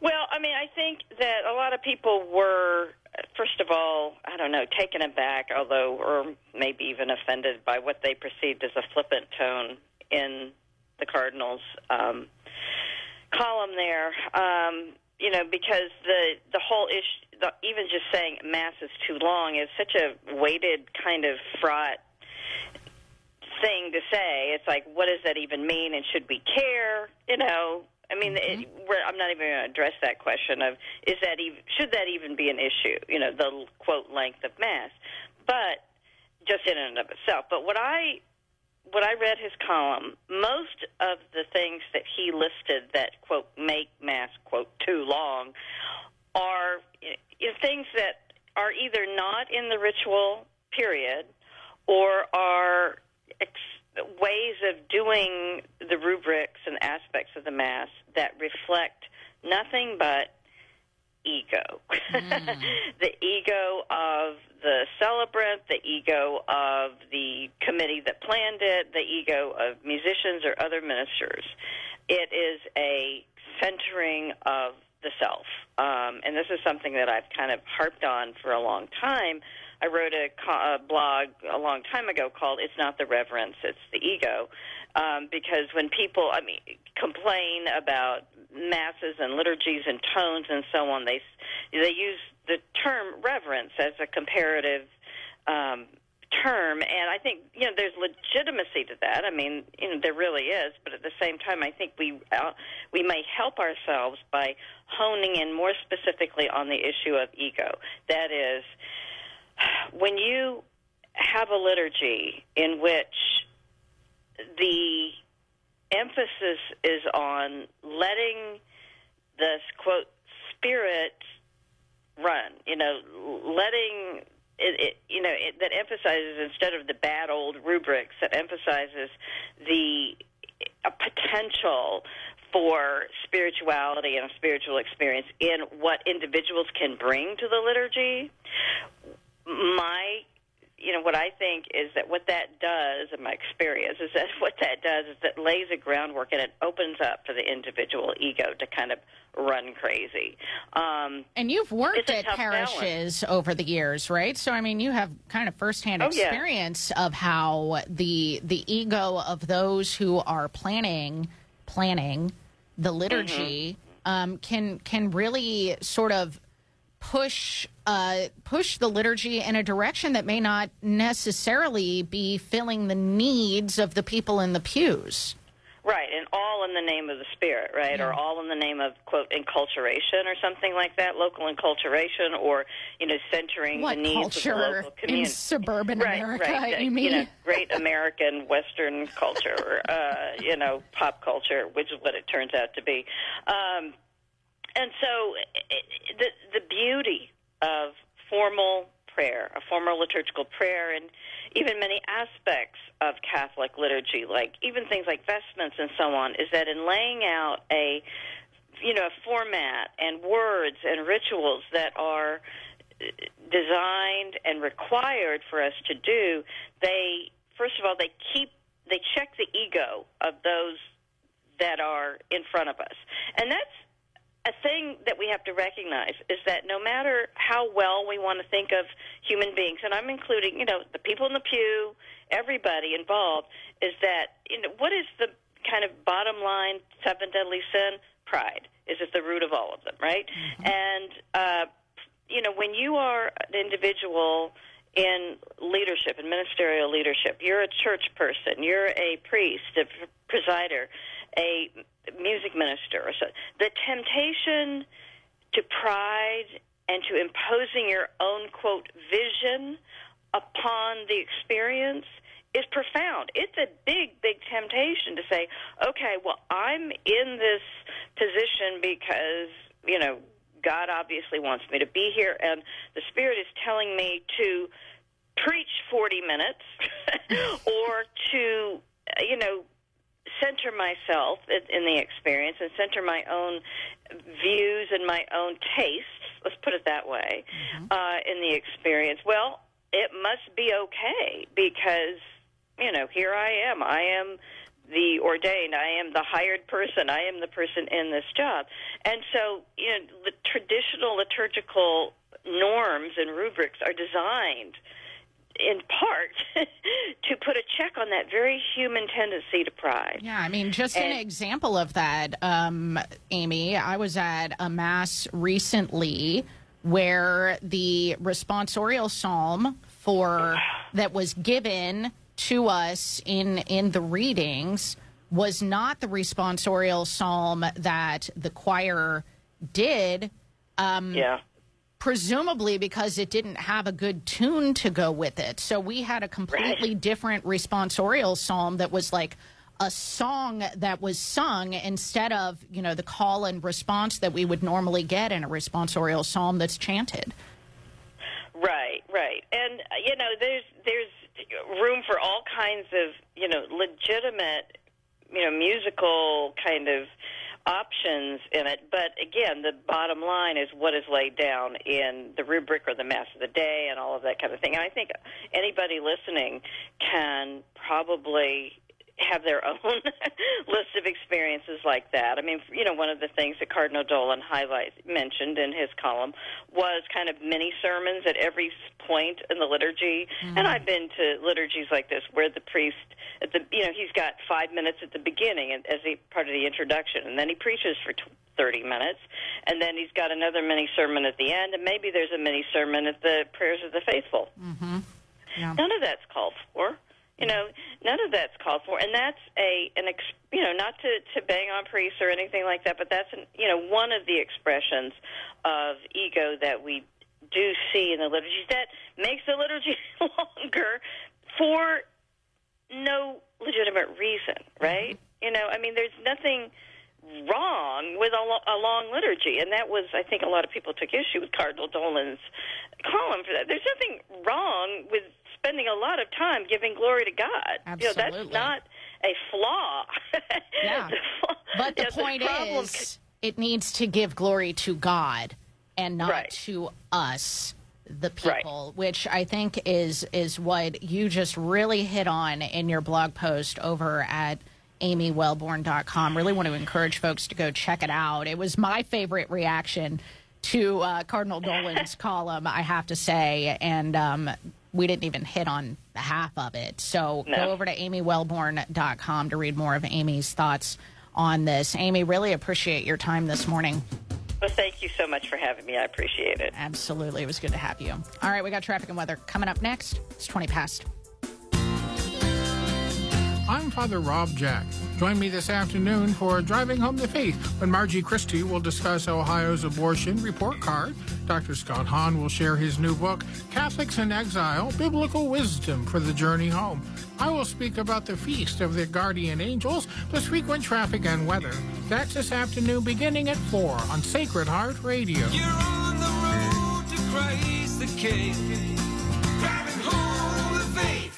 Support for Sacred Heart Radio is from Bridgetown Finer Meats, the place to go for Wagyu beef. This beef is bred from authentic Wagyu genetics from legendary Japanese bloodlines. Holistically raised on local family farms, Wagyu is all natural with no added hormones, highly marbled, and absolutely delicious. Since 1979, Bridgetown Finer Meats has continually offered prime beef, top quality pork, Amish poultry, fresh seafood, and a vast array of homemade foods. Bridgetown Finer Meats, 574 3100 and online at bridgetownfinermeats.com. I'm Bill Torbeck of Tri-State Abrasive and Tool Company, proud to support Sacred Heart Radio. Diamond and CBN are the most advanced cutting tools because they're the hardest materials known. These enable you to machine three to eight times faster compared to carbide while reducing downtime for tool changes by 90%. Improve your productivity when machining hard, cast, and powdered metals or difficult to machine materials. Find out more at theabrasiveone.com. That's the number one, theabrasiveone.com. Support is from Solidarity Health Share. Is inflation making you feel frustrated and out of control when it comes to your expenses? We have a solution. It's Solidarity Health Share. With Solidarity Health Share, you control what doctors you go to and how much you spend with pricing options that start as low as $384 for families. Take control of your healthcare and your budget with Solidarity Health Share. 855-954-5688. Solidarity Health Share. 855-954-5688. 22 minutes past the hour now, and this traffic report is a service of Rose Automotive, pre owned vehicles on Erie Highway in Hamilton, on the web at roseautomotivegroup.com. Four lanes blocked on southbound 75 at Wagner Ford in the Dayton area, and still got about an hour delay currently as you are stuck in there. And if you're going northbound, I love this. It says on my traffic map vehicles slowing to look at accident. So you're going to be slowing northbound 75 from uh, Route 4 on up to Needmore. And let's see, in the Cincinnati area, some lingering slow traffic southbound 75 as you're heading through the Lockland split, northbound 71 75 from 275 up toward the Cut in the Hill. And looks like still a little slow on the inner loop of 275 through the construction from uh, Turkey Foot over towards 71 75. Now for weather. Sunshine today in Cincinnati with a high of 84 degrees on October 2nd. Clear skies tonight with an overnight low of 60. Sunny and warm again tomorrow with a high of 85 degrees. For the Miami Valley Dayton area, sunny skies today and a high near 84. Clear tonight with an overnight low of 60. Mostly sunny tomorrow and a high near 85 degrees. Please pray with me the daily prayer for the 54 day novena ahead of the November election and issue one here in Ohio. In the name of the Father, and the Son, and the Holy Spirit, amen. Ever living God, you give life and desire a future for all your children. Take hold of our nation, state, and community, and awaken in every heart awe for the gift of life. Send your spirit to strengthen us with wisdom and fortitude as we defend mothers and children in Ohio from laws that disregard their health and safety. Mary and Joseph trusted in you and welcomed Jesus into our broken world. Father, we ask their intercession to protect the preborn and their mothers and to guide all parents in raising their children. May they help us build a civilization of love by upholding the sacredness of life, preserving parental rights, and accompanying pregnant women in need. We ask this through Christ our Lord. Amen. Our Lady, Mother of the Family, pray for us. Saint Joseph, protector of the unborn, pray for us. Dr. Leonard De Lorenzo joins us next. Why wait in endless lines at the pharmacy when Brosart Pharmacy, a proud supporter of Sacred Heart Radio, can fill your prescriptions in a timely manner with high quality? Brosart Pharmacy, fast, friendly service without the wait. 513-941-0428. Working to see the culture of life prevail in the Miami Valley, Dayton Right to Life is here to protect God's gift of life through law, education, and community action, from fertilization to natural death. Find Dayton Right to Life online at DaytonLife.org. That's DaytonLife.org. Support for Sacred Heart Radio is from JC Health Insurance agent George Justin. If you're turning 65, retiring, or simply have Medicare questions, George has answers. George is your pro family, pro life guide to Medicare, helping to simplify your transition by guiding you through the options to find a plan that meets your unique needs, all at no cost to you. Find out more from George Johnston at JC Health Insurance, 859 414 6591. That's 859 414 6591. Support for Sacred Heart Radio is from Rose Automotive, serving the Hamilton area with a wide selection of pre owned cars, trucks, and SUVs. Rose Automotive, celebrating over 30 years of automotive excellence on Erie Highway in Hamilton. RoseAutomotiveGroup.com.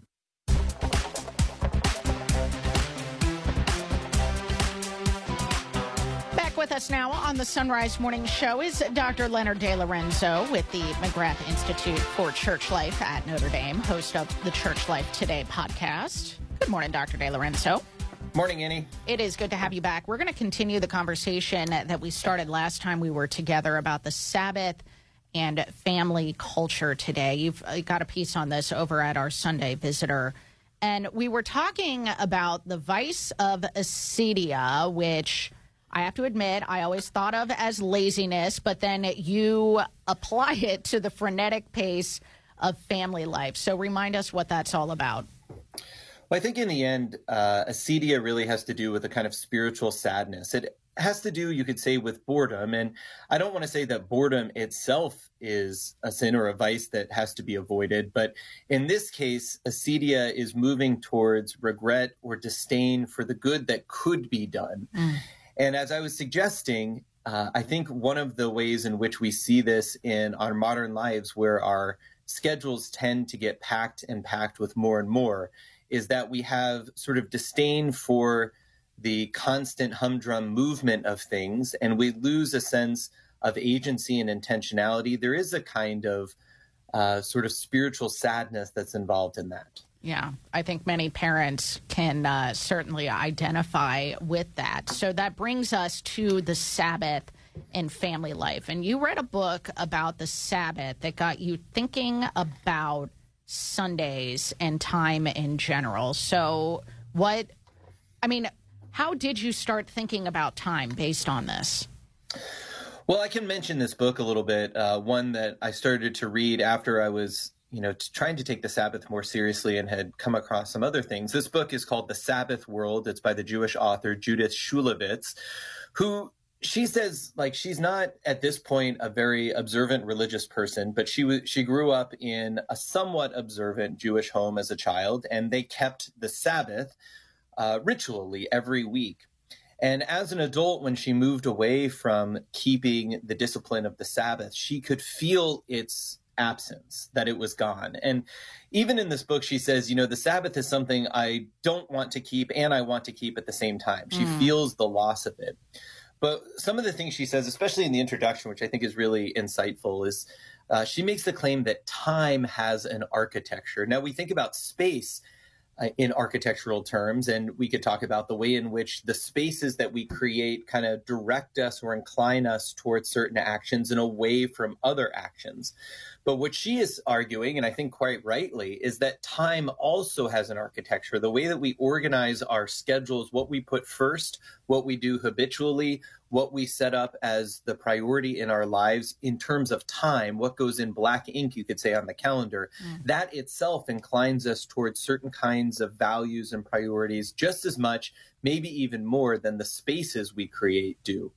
And so her argument or her observation, you could say, is that holding to the Sabbath actually keeps us oriented towards uh, what might be most important a socially reinforced temporal structure as she puts it an organizing principle that which organizes every week and ultimately in the in the full religious sense organizes all time towards worship of god towards the practice of the works of mercy and towards the ultimate rest in communion that we're des- that we're destined for now, tell us about the example of St. Louis Martin in this regard when it comes to Sundays, which are, you know, kind of essentially the Catholic Sabbath. Yeah. So, Louis Martin, of course, the father of Therese of Lisieux, I have dubbed him, I don't think this is an official thing, as perhaps our patron saint of time. So, he lived in a time when in his uh, town, commerce was really bustling. And he was a merchant, he was a clockmaker, and it became customary for people to keep their shops open every day of the week in competition with others, including on Sundays. But Louis took it as his primary sort of religious observance not to work on Sunday and not just to take that as a day off where, you know, he was kind of preparing to restore his energy to get back to work. Indeed, what he did was he kept Sunday as the primary day of his week, that all of his work, in other words, was ordered to remembering his religious observances, towards going through town, and he would take his daughters in particular on walks through town to engage in almsgiving, to care for the poor. He would use this time for reading and for prayer with his family. And what he was doing week after week after week was saying that everything else is ordered towards this. Indeed, it's ordered towards the practice of living in communion with our Lord and with one another.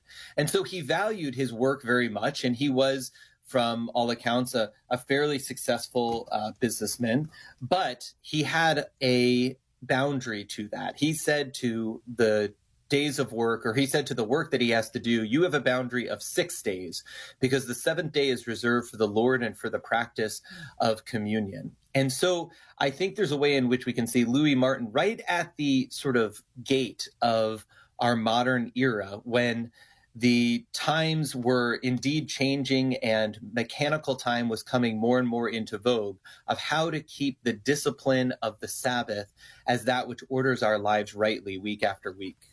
So then, how do we apply this to modern family life? Do you think, or I guess, how do you apply it to your modern family life? Right. Well, I think the way we do it is we put the observances of Sunday first on the schedule, which sounds a little bit easier than it really is. It's really hard. When you say that I'm going to reserve this day for not the other things that I do the other six days of the week, but what comes first. And it is the family practice, I think, of prayer and rest together. It's the family practice, as I've mentioned a couple of times already, of engaging in the works of mercy. Of course, for us as Catholics, it means attending Mass, but that's only sort of the beginning of uh, the observance, I think, that all things coming from the Mass and going to the Mass are also celebrated the rest of the day on Sunday. And I think what happens as we start to take this seriously is we see that we can't just wake up Sunday morning and automatically go into something like Sabbath mode. It takes a little bit of preparation, even in the days preceding. If you know that you have things that you quote unquote must get done before you know the end of the week you really have to organize thursday friday saturday in such a way so that you can be freed up and start to be freed up even saturday night for the full observance of the day on sunday. So i think that what we find is by observing the sabbath what i which i think is like almost the most practical of the Ten Commandments, keep holy the Lord's day, is that we start to organize the rest of our time in a more humane manner, in fact, and also we start to preserve ourselves and one another for this true rest and practice of communion with the Lord. Oh, I have so many more questions, but we've run out of time. We might have to continue this into the next time we get together, Dr. Sure. Lorenzo. Uh, from a practical standpoint, I would love to talk about this, like how you have um, implemented this in your own life, and and just some more, you know, practical ideas for how families can can pa- parents in particular start looking at Sundays in a different way in that regard. In the meantime, you can go read his column about it over at our SundayVisitor.com. And we've got Dr. De Lorenzo linked at SonriseMorningshow.com. Thank you so much. My pleasure. Talk to you next time. All right, sounds good. 35 minutes past the hour now. It's time for news. After putting forth a bill to avert a government shutdown, which Democrats supported, House Speaker Kevin McCarthy says he's not concerned about efforts to oust him as Speaker. McCarthy said on CBS's Face the Nation that it is a personal issue with Congressman Matt Gaetz, who announced yesterday that he plans to file a motion to have McCarthy removed as Speaker, making good on a threat if a spending bill was passed with Democratic support. A GOP sponsored 45 day stopgap passed in the House Saturday with more support from Democrats than from Republicans. During his Angelus address yesterday, Pope Francis asked for special prayers for the people of Armenia, particularly in the disputed Artsakh region, also known as Nagorno Karabakh, which has been under siege by Azerbaijani forces. Vatican News reports the Holy Father appealed for dialogue between the two. More than 100,000 people have fled Artsakh. This coming after an explosion near the de facto capital of the region that killed at least 170 people. Also, during his Angelus address, the Holy Father invited the faithful to pray the Rosary in this month dedicated to the Holy Rosary for a number of intentions. From Vatican Radio, Linda Bordoni reports. Noting that October is the month of the Rosary and of missions, the Pope said, I urge everyone to experience the beauty of praying the Rosary. Esorto tutti a sperimentare la bellezza della preghiera del rosario. Contemplating with Mary the mysteries of Christ and invoking her intercession for the needs of the Church and the world. He also turned his thoughts to the Synod on Synodality that will begin on Wednesday, the 4th of October, and said, Let us also pray for the Synod of Bishops, which this month will hold its first assembly on the theme of the Church's synodality. And joined at his balcony by five children, Pope Francis said that on the afternoon of the 6th of November, he will meet with children across the globe. The Pope said the event is promoted and organised by the Dicastery for Culture and Education, and he explained it will be an occasion in which to reflect on a common dream as its focus is on the theme Let's Learn from Boys and Girls. It's a theme, he said, that illustrates the desire to go back to having pure, childlike feelings, because the kingdom of God belongs to those who are like little children. Children, Pope Francis said, teach us the pureness of relationships and the spontaneous acceptance of the stranger, as well as respect for all creation. Dear children, I too am waiting for you all to learn from you. I'm Linda Bordoni. The U.S. Supreme Court's new term begins today. Major cases on the docket include those involving gun rights, the power of federal agencies, social media regulation, and electoral districts drawn in states. The justices are also considering taking up a dispute over access to the abortion drug mifepristone. 838 now on the Son Rise Morning Show and Sports on Sacred Heart Radio is brought to you by Dr. Robert Berber, Ber, Berber, Berger, Berger. It's a G. Berger and Beacon Orthopedics and Sports Medicine. Take it away, Paul. Why, thank you very much, uh, Anna Mitchell. The uh, Reds' playoffs hopes have been dashed. They uh, did not survive the weekend and uh, fell the last two games to the St. Louis Cardinals. Four to three yesterday on Sunday, but did finish the season 82 and 80. And uh, if it makes you feel any better, the Chicago Cubs also missed the playoffs. All right, uh, how about this? The uh, Cincinnati Bengals might miss the playoffs as well. They're off to a one and three start. Not uh, too good of a look yesterday. 27 to 3 final score. Titans win at home over our uh, beloved Cincinnati Bengals. Cincinnati on the road next week, and we'll take on the uh, Arizona Cardinals. Uh, so hopefully we can turn things around. Speaking of uh, a team that has turned things around, FC Cincinnati, they won their match over the weekend. That's something good. 3 2 over uh, Toronto. Fit, and they have uh, 65 points in the East. And they, uh, congratulations, they got the supporter shield, which I believe is given to the best ML- MLS team throughout the regular season. A check in on uh, sports. We got more on the Son Rise Morning Show right after this.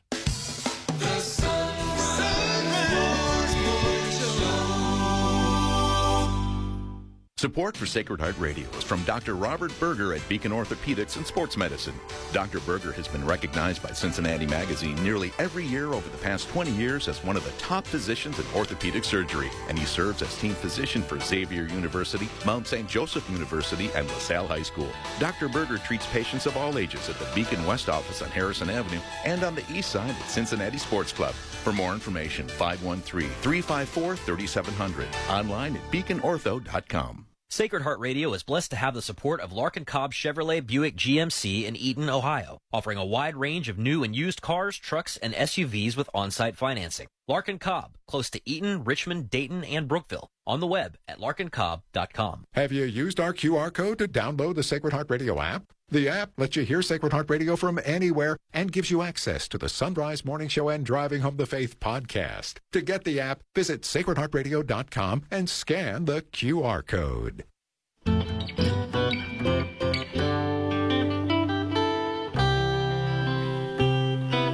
Son Rise Morning Show continues. I'm Matt Swaim. I think we're still working on getting Dr. Benjamin Lewis on the line, but uh, Anna Mitchell, Paul Lockman had some depressing stuff to say about how our weekend went as Yeah, a sports city. did. Yeah. And uh, you know, sometimes people wonder why would we, you know, talk about sports on a channel like this. It's in part there are a few different reasons. I get the occasional email. I don't know if you get these occasional emails as well. Say, why are you talking about sports on Catholic Just got Radio?" one, actually. Yeah. Uh, and I will say this because Catholicism has something to say about everything. Mm-hmm. Um, that's one. Uh, also, because we don't want you to have to change the channel to go get you know weather and traffic and sports. Um, also, because Catholicism is not about hiding in a hole. Uh, it's about engaging with the world. There are certain things you, of course, got to protect yourself from. Uh, but I uh, just want to put it out there. Uh, I don't know if you've ever had this conversation in an airport or uh, where you meet a stranger at a gathering and somebody asks what you do, and you tell them, Anna Mitchell, that you work in Catholic radio, that you've got uh, a show that you're a part of, and then somebody asks you, "Oh, really? What do you talk about?" Uh, I don't know how you answer that question, but usually I say just stuff that Catholicism has things to say about, which is everything. Everything. Everything. finding God in all things, as it were. Indeed. Indeed. And uh, finding where God is not in certain places, too, and commenting on that when necessary. Just want to throw that out there. Occasionally I get those emails. And we're not, uh, we read them. I promise you. The Son Rise Morning Show continues. I'm Matt Swaim, uh, joined now by Dr. Benjamin Lewis from the International Commission on English and the Liturgy. Uh, he works on English translations of all kinds of stuff. Uh, Dr. Lewis, good morning. Good morning, Matt. Annie, how are you? Um, we're great, and I'm really looking forward to today's conversation. We're uh, talking uh, more about hymn translations. So, if you could uh, remind us about the new project that you did uh, on the Liturgy of the Hours hymns and uh, which one we're looking at today. Sure. Yeah. So we talked a little bit last week about how ICEL is revising the entire liturgy of the hours, partly to update the translations uh, to make them more in line with the new Missal translation of 12 years ago, but also because there were some elements in the Liturgy of the Hours that never got translated. So the hymns uh, never got translated the first time around. We just uh, we looked at the Latin text of the hymns and we either found existing translations or we found other hymns that were related and we just kind of plugged those in. So this time around, we've been actually translating the Latin text of the hymns into metrically equivalent, singable English hymns, um, so that so that people can actually sing these hymns uh, that the church proposes. So last week we looked at a hymn from uh, the Feast of the Baptism of the Lord, and I thought it would be interesting to look at another one of those uh, hymns for the baptism uh, today. So we're going to be looking at and talking about the hymn for the baptism of the Lord that's used for the office of readings, and it's also the same hymn that's used for second vespers or evening prayer too, uh, for the feast of the baptism. So if you if you currently pray the liturgy of the hours and you open up to the feast of the baptism, um, which is the Sunday after Epiphany, and you go to the office of readings, the hymn that you see there currently um, is actually a pretty good hymn.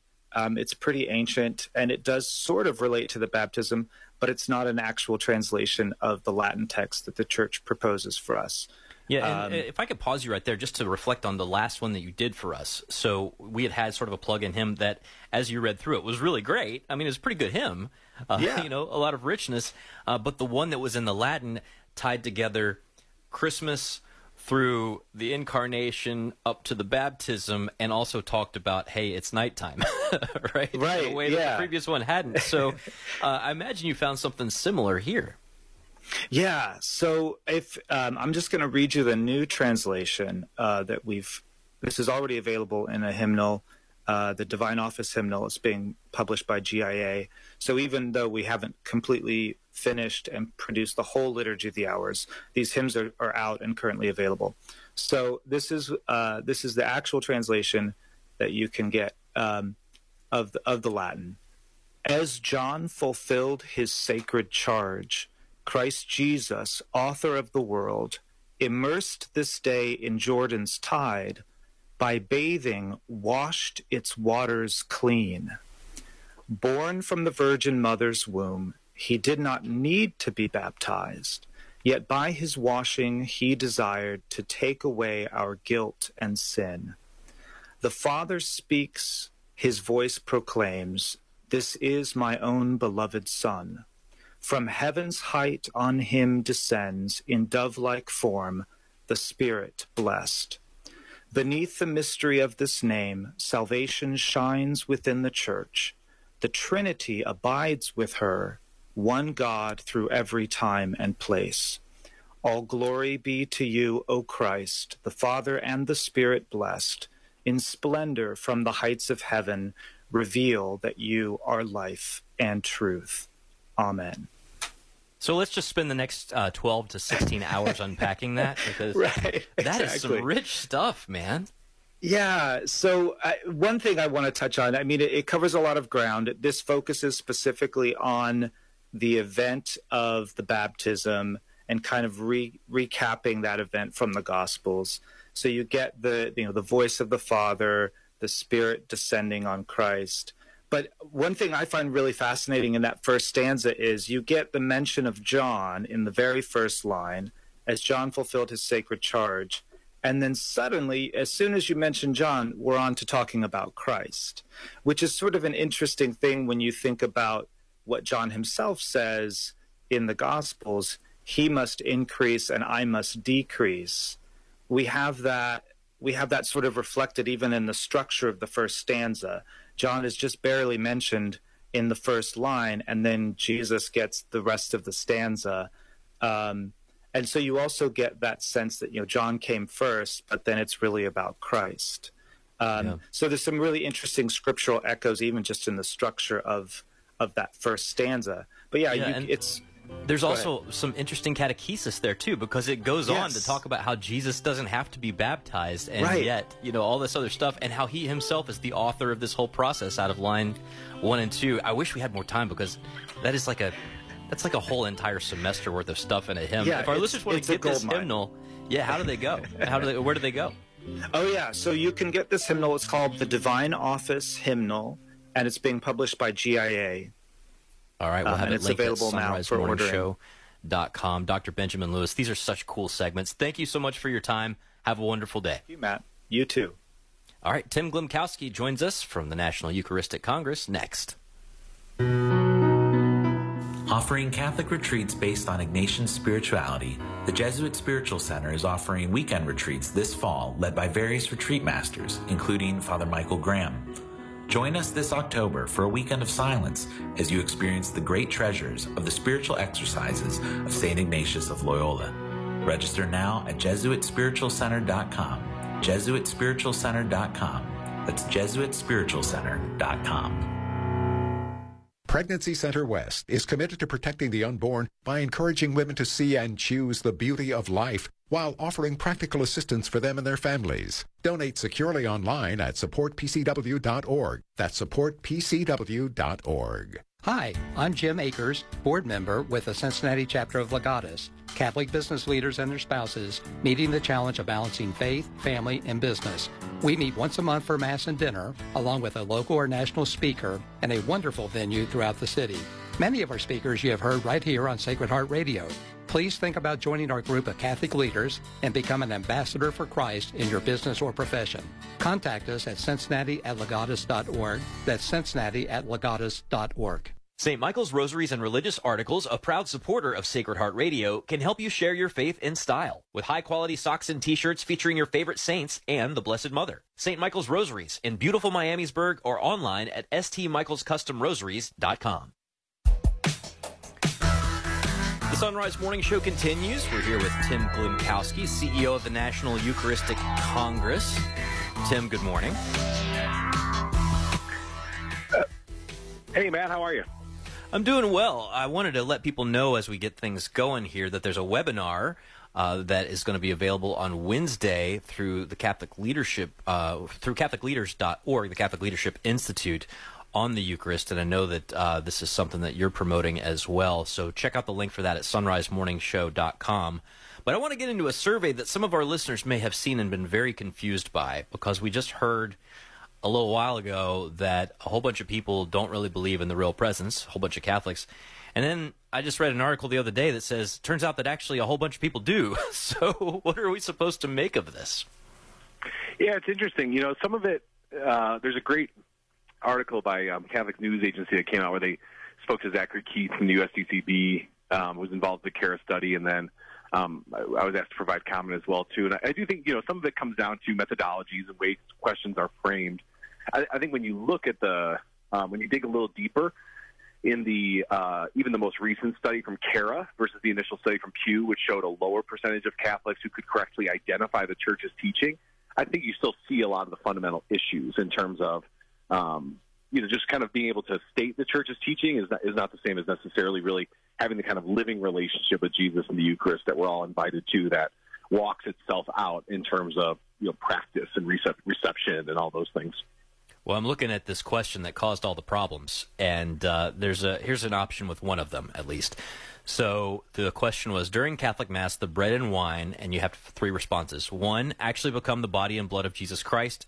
Two, are symbols of the body and blood of Jesus Christ. Or three, no answer. Now, I already, I already got a quibble here because uh, the, the bread and wine are symbols of the body and blood of Christ. They are transformed, and they're the Eucharist is a symbol. It's just not merely a symbol. It's a symbol that is what it signifies. But the, I don't see that option on here, Tim. So uh, yeah, I think I think that's some of the results, the interesting results. You know, and, and I think the Eucharistic revival. Um, you know, so the study shows the most recent CARA study showed over half of Catholics being able to correctly identify the Church's teaching, right, and 17% going to Mass every you know every Sunday. So I think in terms of if, if for the the story of the Eucharistic revival, to me at least, was encouraging and challenging about it for the church was a call to revival through the Eucharistic heart of Jesus, the call to healing and renewal. Um, to me, it's never just been about you know toggling levers on uh, percentages of, of Catholics of belief, you know, or who can